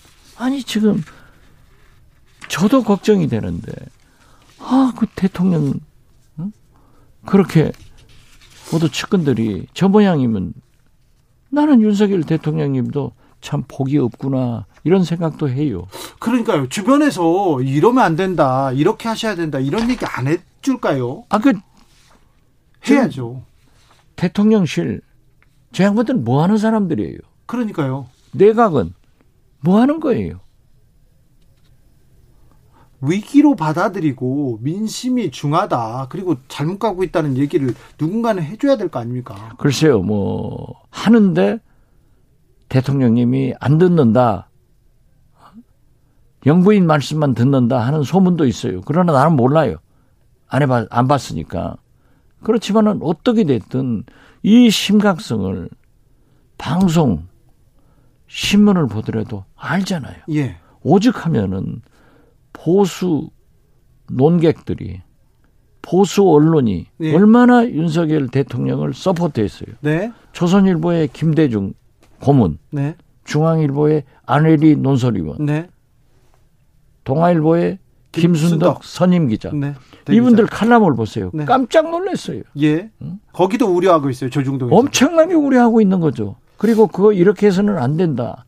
심지어 안혜리 논설 위원은 중앙일보 예. 칼럼에서 5만 원짜리 치마가 왜 나왔는지 32만 원짜리 발찌가 목걸이가 아니, 발찌가 네. 아니다. 예. 응? 스페인 가서 6,200만 원짜리 네. 목걸이 했죠. 유명 브랜드 목걸이 했지 않냐. 네. 560만 원짜리 치마 입었다. 이런 게 왜 나와야 돼요? 그러면서 오빠. 예. 카페. 응? 아, 그 카페 회장 강신원 변호사는 저한테 엄청나게 욕했더라고요. 무서워서 살겠어요? 아니 그렇게 욕을 하면 안 되는데 품이 품격 있어야 되는데 왜 그런지는 아니 왜 제 입을 막으려고 노력을 해야지 네. 입을 벌리게 만들어요? 고발당해 가지고 화나셨어요? 아니요. 나는 이 나라가 이렇게 가서 안 된다는 거예요. 네, 네. 네. 1719님께서 여야 의원님들 내부 권력 다툼 하지 말고 제발 국민을 위해서 일 좀 하십시오. 고금리, 고환율, 고유가, 국민들, 소상인공인들 다 죽습니다. 이렇게 얘기합니다. 아, 방금 아까 원장님께서 윤석열 어, 대통령 지지율 얘기했는데 개요는 앞서 주스에서 언급한 바와 같습니다. 그런데 도어 스태핑 계속 우려 하셨지 않습니까? 그렇죠. 그런데 대통령이 나와서 기자하고 문답을 하는데 좀 화가 나 있어요. 아니, 제가 몇 번 지적하잖아요. 대통령의 언어, 대통령의 말씀은 희망과 통합, 비전을 제시해야지 분노하고 신경질 부리고 이거. 이건 아니죠. 네. 그다음 얘기를 제가 차마 못 하겠어요. 네. 제가 제가 네. 이건 아니죠. 그러시면 안 돼요. 그러면 안 아, 이런 말 한다고 잡아가려고 멍뚱하게 고발이나 해가지고 군사정보 다 하고. 아니, 이제 또, 어? 대북 관계 무슨 뭐 하면은 아까 같은 그런 정보가. 더 나오겠죠. 또 기자들 질문하니까 저도 살려고 국정원 그다 하려고 얘기할 거 아니에요. 예. 이건 아니에요. 어? 그러니까 사정을 하더라도 저 같은 경우에도 감찰에서 조사를 해가지고 얘기를 해야지. 전화 한마디 없이 해버리고 나니까 아무것도 안 물어봤어요. 아무것도 안 몰라요. 나는 지금도 몰라요. 그래요? 그러니까 예의도 없고 법적 절차도 아니고 그러니까 기자들이 매냥 물으면니까 그렇게 쓴다 하니까 아 내가 대통령 지시 안 받았다. 국정원은 그 국정원의 그 스타일 있잖아요. 성격이 아 감찰이 있죠. 국정원 법으로 네. 전직 원장이나 전직 직원들도 조사를 하게 돼 있어요. 그런데 이거는 국정원의 프로토콜이 아닌 것 같습니다. 아, 글쎄 나는 모르겠어요. 검사들이 많이 가서 그런가요, 국정원에? 어, 검사들이 많이 왔다 가더라고요. 네, 많이 갔더라고요. 네, 네. 그런데 그것은 뭐 신임 원장이 예. 예. 검찰 원을 만들려고 하겠죠. 네. 국정원을. 그러면 안 된다니까요. 검찰 시각으로 국정원을 재단해서는 안 돼요. 알겠습니다. 국정원은 국정원 시각이 있는 거예요. 예. 마지막으로 민주당은 잘 가고 있습니까? 민주당 잘 못 가고 있죠. 잘, 네. 예, 그런데 지금 전준희 결정 같은 것을 네. 우상호 위원장이 뭐 비대위원회에서 했다가 당무에서 잘 네. 교정되더라고요. 예. 어. 이런 거 보면 또 잘 갈 수도 있어요. 박지원 전 비대위원장은 어떻게? 저는 아쉽게 생각해요. 예. 아, 그 거듭 말씀드리지만 비대위 공동위원장은 되고 네. 당 대표는 출마 못하게 하는 이게 말이 돼요. 그렇지만은 이제 박지원 비대위원장도 당에서 결정됐으니까 네. 아직 미래가 있는 분이니까 당론을 수용해 주는 것도 좋다. 계속 시끄럽게 하면은 국민들이 짜증 낸다. 네.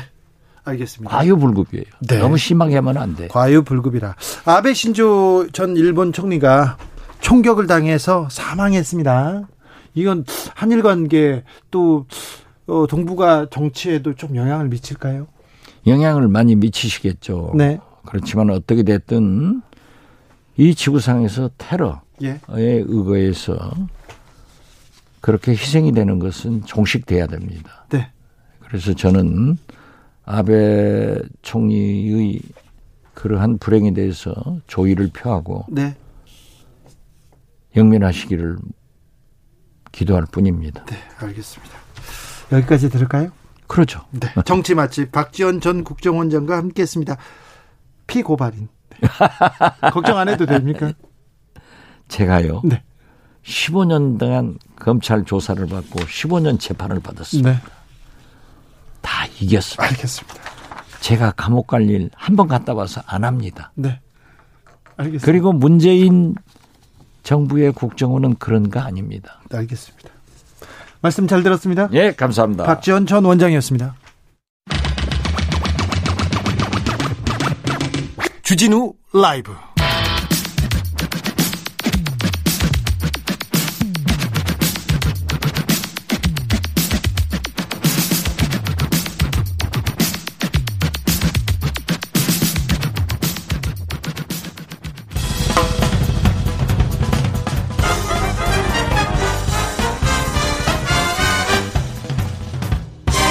훅 인터뷰 모두를 위한 모두를 향한 모두의 궁금증 훅 인터뷰 아베 신조 전 총리가 유세하던 중에 저격을 당했습니다. 총을 맞고 심정지 상태에 빠졌다 사망했습니다. 일본은 혼란에 휩싸였는데요. 일본 현지 연결합니다.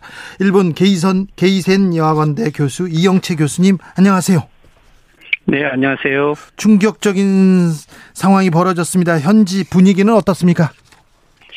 네, 지금 바로 직전 어 5시 3분에 예, 아베 전 수상의 공식 사망 발표가 있었고요. 예. 아, 지금 일본 어 TV에서는 예, 담당 의사들이 나와서 이 상황에 대해서 기자회견을 하고 있는 중입니다. 네. 예, 오늘 낮 11시 30분경 예, 나라시에서 예, 선거 유세도중 피격을 받았고 뭐 이후에 예, 병원으로 어, 어, 옮겨져서 집중 치료를 받았는데 예, 끝내 예, 사망한 것으로 알려져 있고요. 어, 일본 전국에서도 매우 충격적이고, 예, 모든 방송이 생방송으로 이 호의 방송으로 바뀌었고요. 아직까지도, 어, 이 사태를 좀 이해하고 받아들이기 힘든 게 지금 일본 상황인 것 같습니다. 일본에서 총기 사고라 이거 흔한 일이 아닌데요. 그렇죠. 일본은 어떻게 보면 전 세계에서 어, 총기 사고율이 가장 낮은 즉 1년에 9명 정도 총기 사고가 있는 걸로 알려져 있고요. 뭐 미국이 1년에 한 3만 명 정도 된 거 보면 비교할 수는 없는 거죠. 네. 그리고 총기의 소지가 금지되어 있고 엄격한 상황에서 이게 총격에 의한 피격이라는 것들이 오히려 더 충격적인 것 같습니다. 네. 그리고 특히 아베 총리 같은 경우는 지금 어, 전직 총리이기도 하지만 현재 일본 집권당인 자민당에서 가장 최대 파벌의 수장이기도 하죠. 그렇죠. 어떻게 보면은 일본 정치인 중에 가장 영향력 있는 분이 예, 총격에 의해서 특히 사망에 이르렀다고 하는 것들은 어, 최근에 일본의 정치에서 이런 좀 격변적인 사건은 없는 것 같습니다. 어, 범인은 전직 해상자위대원이라는 얘기가 있고요. 우익이었다고 얘기하는데 왜 우익의 우두머리를 우익 우익이 총으로 쐈을까요? 어, 글쎄요, 조금 그 부분은 어 일본 미디어에서도 아주 좀 신중하게 나오고 있고요. 예? 어 일단은 어 잡힌 현장에서 잡힌 범인은 어 야, 어, 야마카와 데츠야라고 하는 41세의 남성이고요. 네. 어, 직업으로 나온 것은 전직 해상 자위대원으로 알려져 있습니다. 네. 어, 그런데 어, 실질적으로는 아베 전 수상을 살해하려고 했다라고 말을 하고 있지만 아베 전 수상과의 정치 신조가 달라서 한 행위는 아니다라고 지금 이야기를 하고 있어서 예. 어, 실질적으로 어, 우익적인 어, 어떤 정치 조직에 속해 있는지 어쩐지 이건 조금 더 알아봐야 될 것 같고요. 일단은 일본 경시청 등이 가택 수사에 들어가 있고 어, 조금, 어, 전체적으로 수사 본부가 설치되는 등 이 범행에 대한 동기에 대한 조사가 좀 이루어지고 있는 것 같습니다. 네. 언론 내 반응은 어떻습니까? 그리고 뭐 온라인 반응은 어떻고요? 네, 일본 언론에서는 어 전체 사건 발생 직후부터 계속해서 어, 현장에서부터 보도를 하고 있고요. 특히 일본 정치권들의 반응 그리고 어, 경시청의 조사, 그리고 아베 전 수상의 집 주변이라든지, 어, 야마구치 사무실이라든지, 어, 그리고 일반 시민들의 반응을 계속적으로 보도를 하고 있습니다. 어, 언론에서도 예, 충격적인 사건이라는 것을 계속 이야기를 하고 있고요. 특히 SNS, SNS에는 초기에는, 어, 일본에서 이런 큰 사건이 일어나면 맨 처음에 예를 들면 이게 뭐 제일 한국인 아니냐. 그러니까요. 뭐 그런 얘기 많이 나왔더라고요. 국적을 밝혀야 된다. 초기 좀 이런 반응도 있었는데 어 바로 어이 어, 범인이 어, 전직 해상 자위대원이라는 것이 밝혀지면서 좀 그 이야기는 많이 줄어든 것 같습니다. 예. 일본 같은 경우는 자위대가 되기 위해서는 국적이 일본이 돼야 되기 때문에 그런 거죠. 예. 어, 그래서 아직까지, 어, SNS에서 바로 이렇게 외국인 차별이라든지 좀 이런 부분은 확대되고 있는 것 같지는 않고요. 지금은, 어, 사망이 공식으로 발표됐기 때문에, 어, 추도를 알리는 이러한 어, 이 해시태그로 많이 바뀌어가고 있는 것 같습니다. 그리고 일본 각 정치권에서도 어, 야당 대표까지 포함을 해서 어, 아베 전 수상에 대한 추도와 그리고 어, 이번 건은 민주주의 근간을 흔드는 어, 정치적 테러이고 어, 용납할 수 없다라고 하는 어, 이러한 정치인들의 발언들이 계속 나오고 있는 것 같습니다. 한국에서도 그렇습니다. 아베를 좋아하지는 않았지만 그래도 테러는 있을 수 없다. 그리고 이렇게 어, 이렇게 테러로 목숨을 잃은 거에 대해서는 다 애도하고 있는데 일본에서는 상황만 사건만 생기면 일단 제일 한국인 아니냐 혐한 이렇게 붙는데 굉장히 조금 분노합니다. 그 부분에 대해서는 참의원 선거 과정이었습니다. 투표가 이틀 남았는데 조금 선거의 변수가 될 것이다 이렇게 전망하는 시각도 있습니다.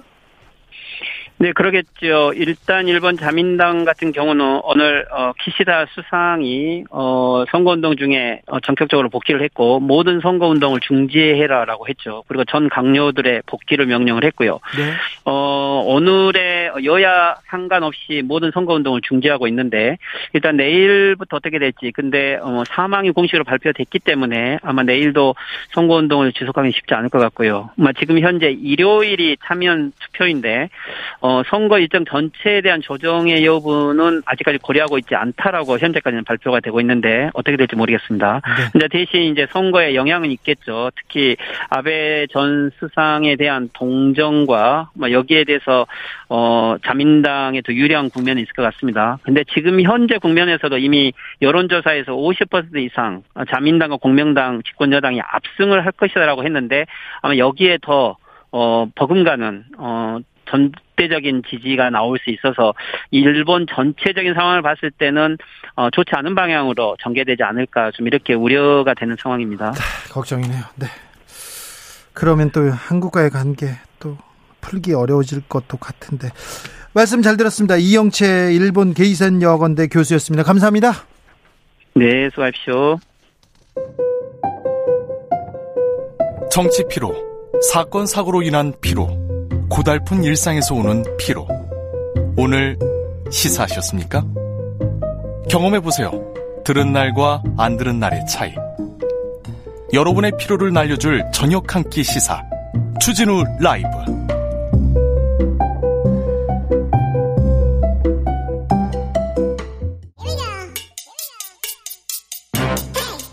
뉴스를 향한 진지한 고민 기자들의 수다.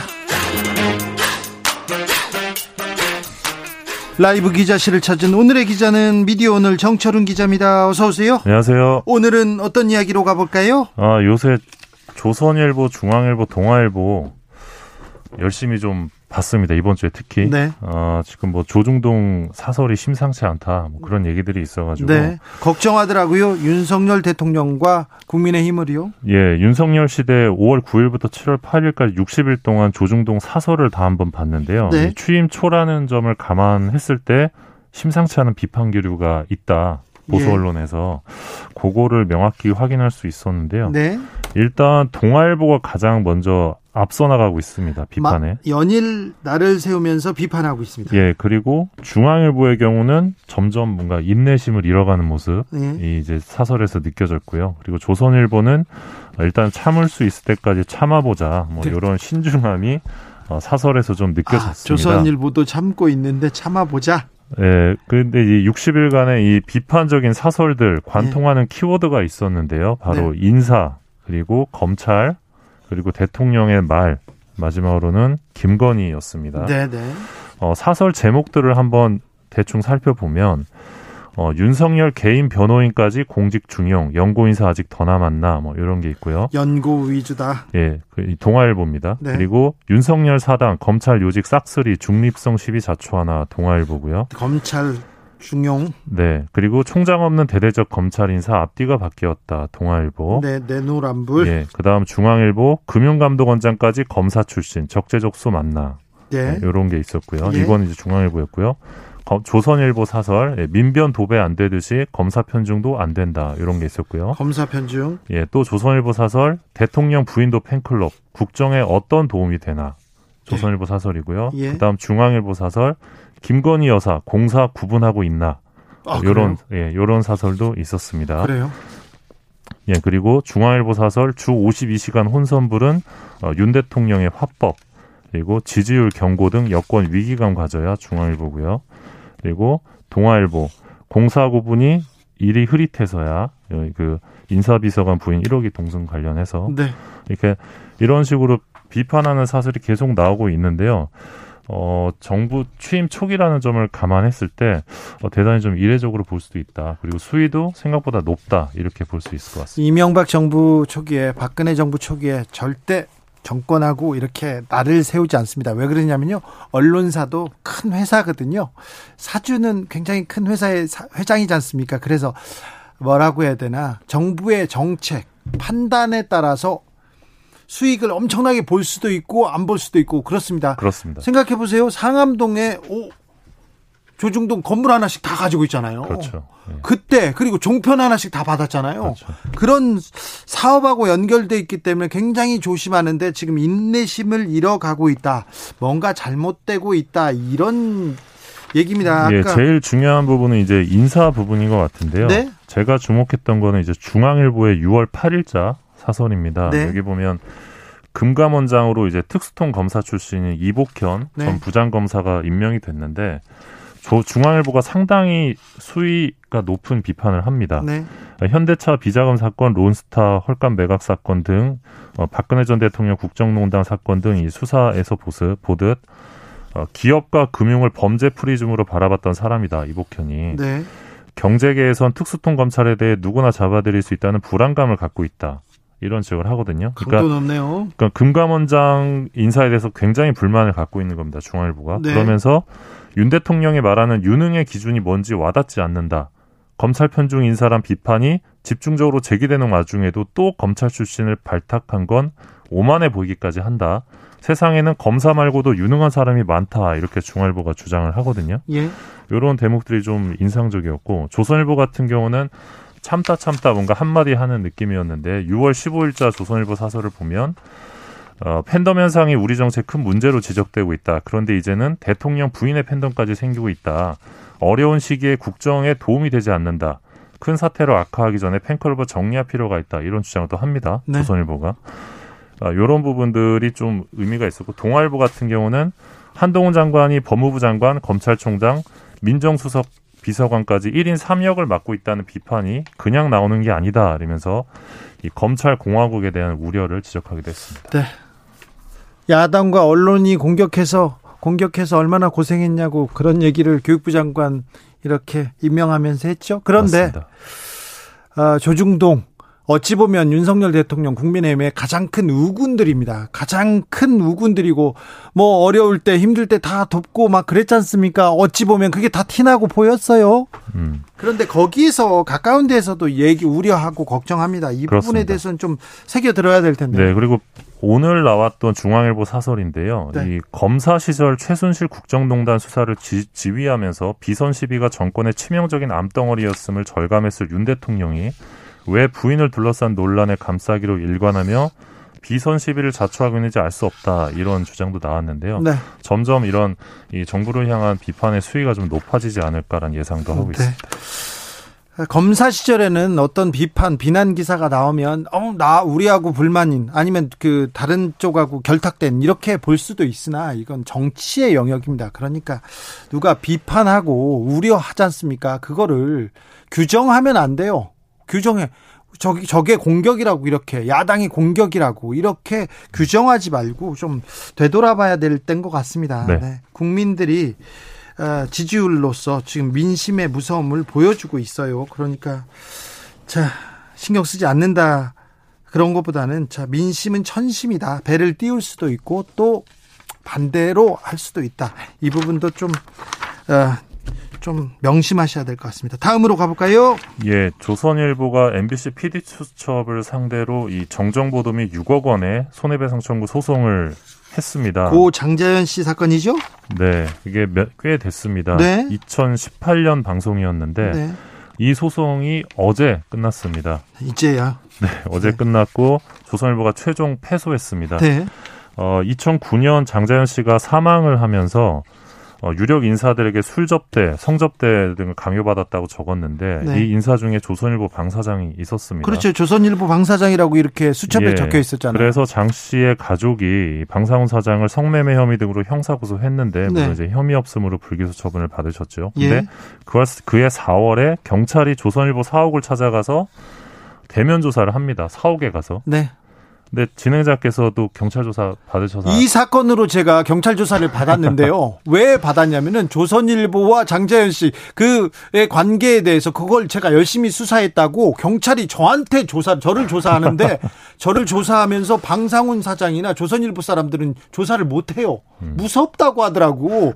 그, 래서 제가 뭐 하는 거냐고 막 어. 떠들었더니 이제 선거 이, 이 수사 결과 발표하기 직전에 네. 직전에 갔습니다. 맞아요.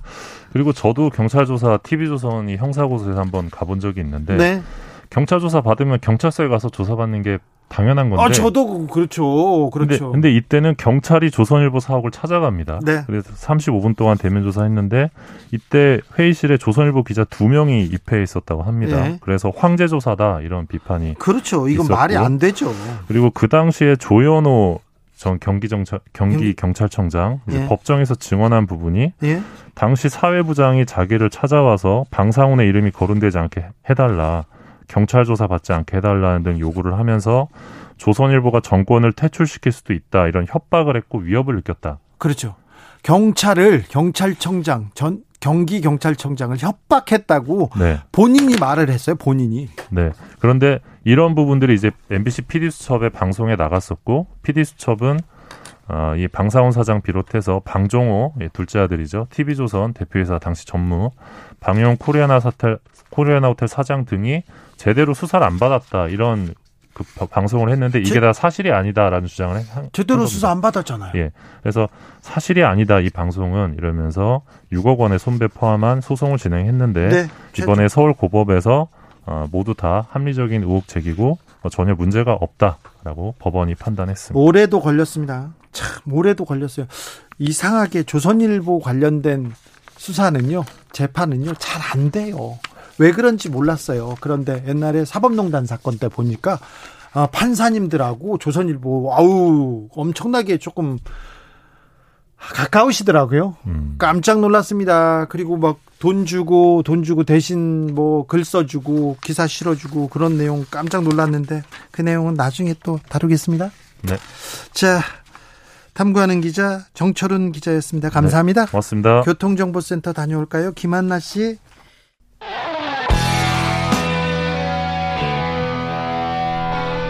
스치기만 해도 똑똑해진다.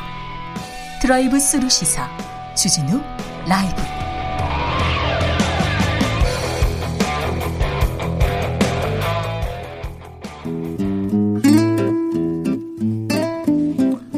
현실의 불이 꺼지고 영화의 막이 오릅니다. 영화보다 더 영화 같은 현실 시작합니다. 라이너의 시사회. 영화 전문 유튜버 라이너 어서 오세요. 네, 안녕하세요. 오늘은 어떤 얘기 해볼까요? 네, 어, 요즘 나온 기사들 중에 어, 관심이 갔던 기사는요. 네. 그 한국계 미국인인 준허.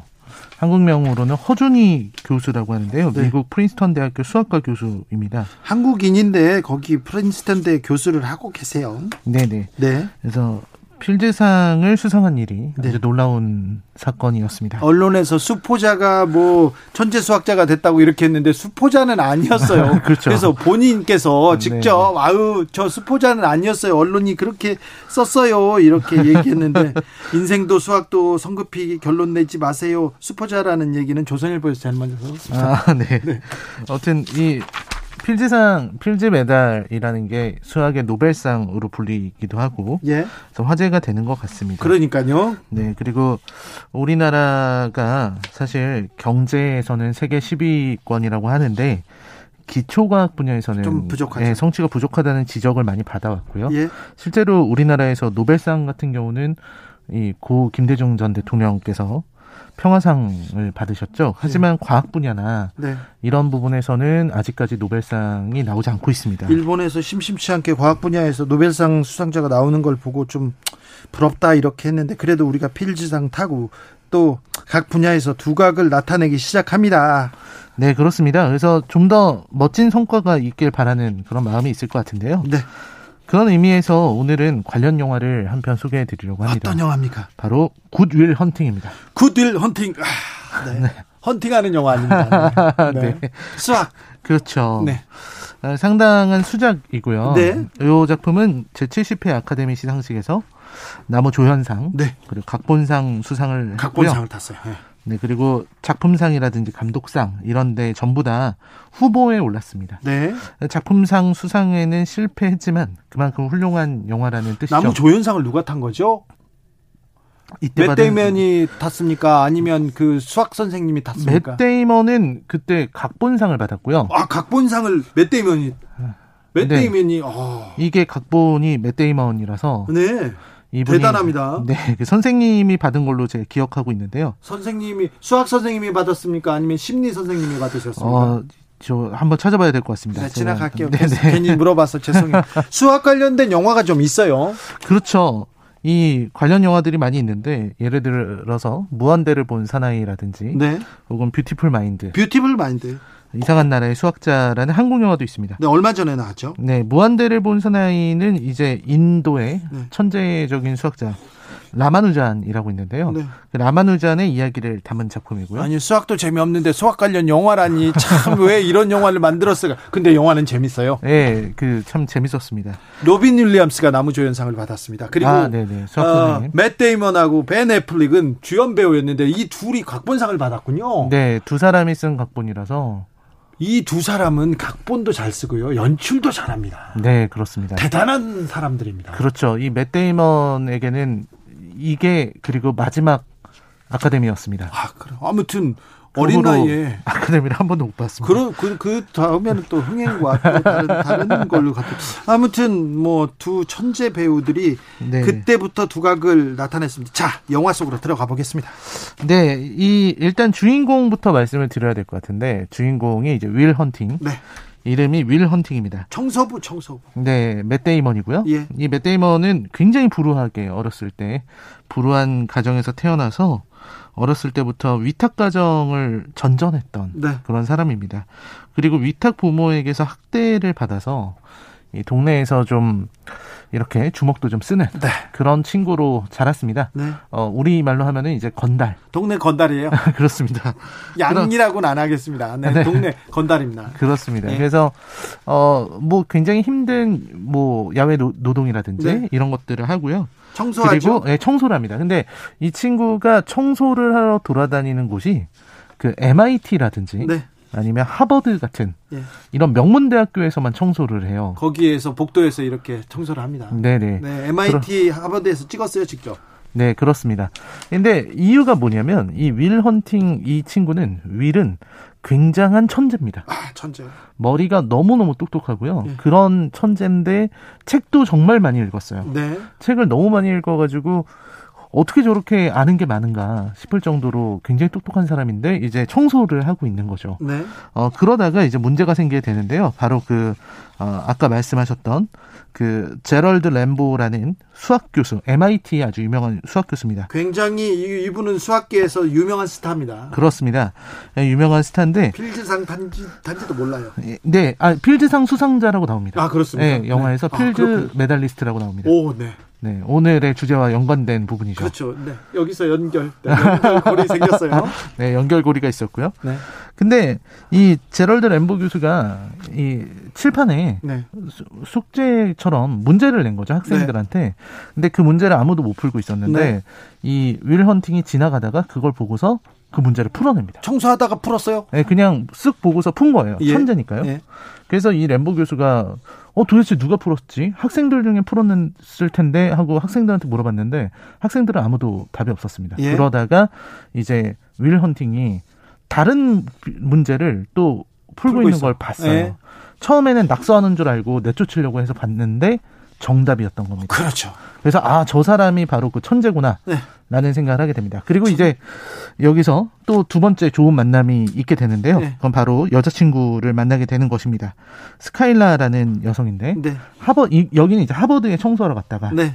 그 하버드에서 내려와서 친구랑 이제 술집에 가서 술집에 갔는데 네. 거기서 이제 친구가 작업을 걸었습니다. 네. 작업을 거는데 옆에서 하버드 뭐 이런 경제학과 정도 다니는 애들이 네.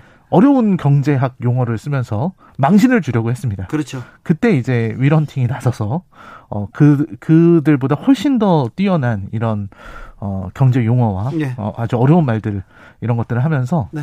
친구의 면도 살려주고 네. 또 이제 어, 이 스카일라하고도 친해지고 그 부분은 술집에서 이렇게 지 식을 겨루는 자랑질하는 그 부분은 좀 자기적이었어요. 저는 그 부분에서는 아우 네 촌스럽다 이렇게 아, 생각했는데 그렇죠. 네.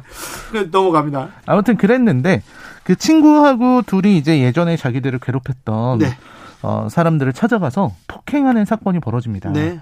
그래서 사람을 막 때린 거죠. 네. 아까도 말씀드렸듯이 좀 건달 같은 면이 네. 있기 때문에 그래서 법정에 가게 된 거예요. 네.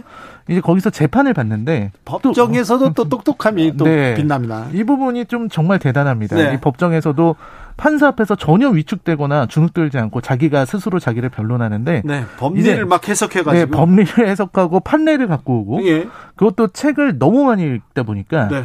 판사가 생각지도 못했던 뭐 1700년대 판례라든지 네.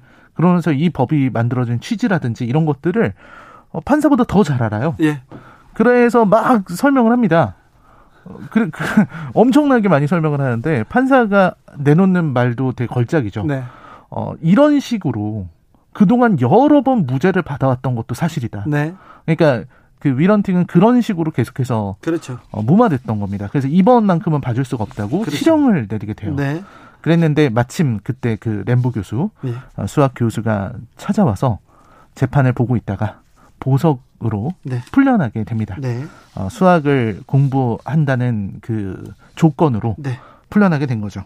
그리, 그리고 나서 이 위례 괴팍한 행동 때문에 이 램보 교수는 아 내가 가르칠 수는 없겠다. 네. 이 친구의 어떤 행동과 이런 심리를 교정하려면 친구를 데려와야 되겠다. 네. 그래서 여기서 이제 숀 숀 맥과이어라는 로빈 윌리엄스 네. 죽은 시인의 사회의 그 명 선생님이 여기에서 나옵니다. 또. 그렇습니다. 그 돌아가신 네. 정말 영화를 다시 보면은 되게 반갑다고 느끼실 아, 것 그렇죠. 같아요.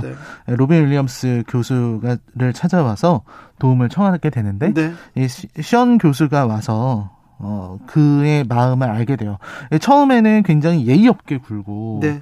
쇼에게도 이렇게 좀 거친 반항하다운 그런 모습을 보이게 되는데, 그때 쇼 교수가 본 것은, 어, 관심 받고 싶은 마음이 있었다는 거예요. 네. 사랑받고, 사랑받고 싶고 관심받고 음. 싶었다. 왜냐면 그, 그걸 지적해요. 어, 청소를 하는데 굳이 MIT나 하버드에 와서 음. 청소를 하는 이유도 이제 이루지 못한 이런 어떤 너의 욕망 때문이다. 네.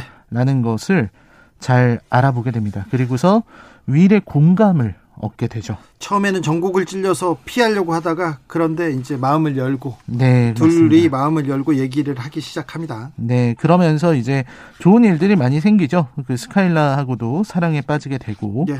그리고 데, 그, 그렇게 됐는데요. 어, 스카일라는 이제 곧 캘리포니아로 가야 됩니다. 의대 진학을 목표로 하고 있었기 때문에 그래서 윌과 같이 가기로 했는데 윌이 스카일라를 먼저 내버립니다. 네. 왜냐면 버림받을까봐 그게 두려워서 어, 자기가 먼저 그렇게 했던 거죠. 그래서 두 사람이 서로를 사랑했지만 어쩔 수 없이 혼자 스카일라는 떠나게 되고요. 윌은 또 마음의 상처를 받아서 다시 그 다잡았던 마음을 버리고 또다시 예전처럼 노동을 하면서 어, 지내게 됩니다. 이렇게 실현을 극복, 이렇게 실현을 당하게 되는데요. 그 이후에 이제 윌에게 어, 상담을 받기 시작해요. 네. 근데 이때 어, 션 교수가 계속해서 힘이 되는 말을 해줍니다. 네. 지지해주고 그리고 이 교, 이 지금 문제가 윌의 잘못이 아니다. 라는 얘기. 너의 잘못이 아니야. 김상민 님께서 문자를 보내셨습니다. 맞아요. 거기에 너의 잘못이 아니야. 거기에 마음이 이렇게 뚝 이렇게. 네, 맞습니다. 마음이 툭 치고 들어옵니다. 툭 치고 들어옵니다. 네, 네 그래서 어, 지금 현재가 과거 때문에 꼬였더라도 네. 그냥 다시 하면 된다. 네. 이런 이런 메시지를 전달하게 되고요. 네. 그때 이제 현 교수, 교수에게 완전히 마음을 열면서 울음을 터뜨리게 되고 그리고 마음의 치유를 받게 되고요. 네. 이후로는 이제 면접도 보러 다니고 다른 네. 사람들처럼 목표를 가진 삶을 살아가게 됩니다. 그리고 어 윌은 이제 어, 또 하나의 선택을 하게 됩니다. 남들이 다 부러워하는 네. 그런 좋은 직장에 들어가게 됐는데요. 네. 그 직장을 다시 버리고 어, 자신의 자신이 사랑하는 네. 스카일라가 있는 캘리포니아로 떠나면서 아. 영화가 마무리가 되게 되죠. 아. 8197님, 아, 부럽다. 수학 잘하는 형. 그런데, 그런가요? 3123님, 저는 수포자라 수학 잘하는 사람이 이상형이었어요. 제 부인은 수학을 잘합니다. 3123님, 네. 잘하셨어요. 자, 이 영화를 라이너가 추천하는 이유는요? 네, 물론 이제 필대상 때문에 네. 어, 고른 영화기도 하지만 네. 이 구스 반 산트라는 감독이 아이다호라는 아, 작품으로 예. 아주 예. 유명한데 여기서 감독상을 감독상이나 작품상을 받지 못한 게 아쉬울 정도로 뛰어난 연출을 보여줬습니다. 네. 어, 사실 이 해에 나왔던 작품이 너무 세서 그렇지 네. 이 작품도 작품상을 논할 만한 작품이긴 했습니다. 네. 같은 해에 타이타닉 하필 타이타닉이어서 아유 그럼 못 봤죠. 그렇죠. 네, 타이타닉이면 하필 타이타닉이었습니다. 네. 그리고 맷, 아까 말씀드린 대로 맷 데이먼이 각본상을 받았고요. 음. 그만큼 이제 기념비적인 작품이라고 할 수 있겠는데 네. 이 영화를 추천하는 이유가요. 재밌고 감동적이기도 하지만 네. 배움의 가치 그러니까 어떤 선생님이 어떤 존재인가 요거를 보여준 아주 훌륭한 작품이라는 생각이 들었습니다. 그렇죠. 사실 우리나라는 이제 단군 이래로 가장 많은 사람이 대학에 진학한다. 네. 교육열이 비정상적으로 높다. 이런 세계 최고죠. 세계 최고죠. 네. 그런 우리나라에서는 성적을 올리는 방법을 가르쳐 주는 사람들은 참 많은데 네.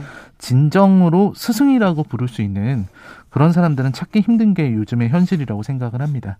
그래서 어 우리가 많이 배워야 되는 이유 이런 것들을 알려주는 사람들이 너무 없다는 생각이 들었고요. 어, 우리가 돈 벌고 부귀 영화를 누리고 어, 이런 걸 위해서 배우는 것보다는 세상을 이해하고 더 많은 사람들을 더 많이 사랑하기 위해서 배워야 되는 게 아닌가 하는 생각을 했습니다. 네. 그래서 이 영화의 뜻도 그런 것 같아요. 진짜로 배우는 사람과 정말로 가르쳐 주는 사람에 대해서 말하는 작품이라는 생각이 들었습니다. 네. 네. 스승의 의미 김미경님 인생의 참 멘토를 만난다는 건 행운이죠 얘기합니다. 그러게요. 선생님들이 그런 얘기했어요. 또 공부 열심히 해서 나중에 편히 살아라 이렇게 얘기하는데 그러면 왜 선생님은 열심히 공부 안 하셨어요? 제가 이렇게 얘기했다가 혼났었는데요. 아, 그래 뭐 지식보다 또 뭐 삶에 많은 걸 가르쳐 주셨죠 선생님들이 네.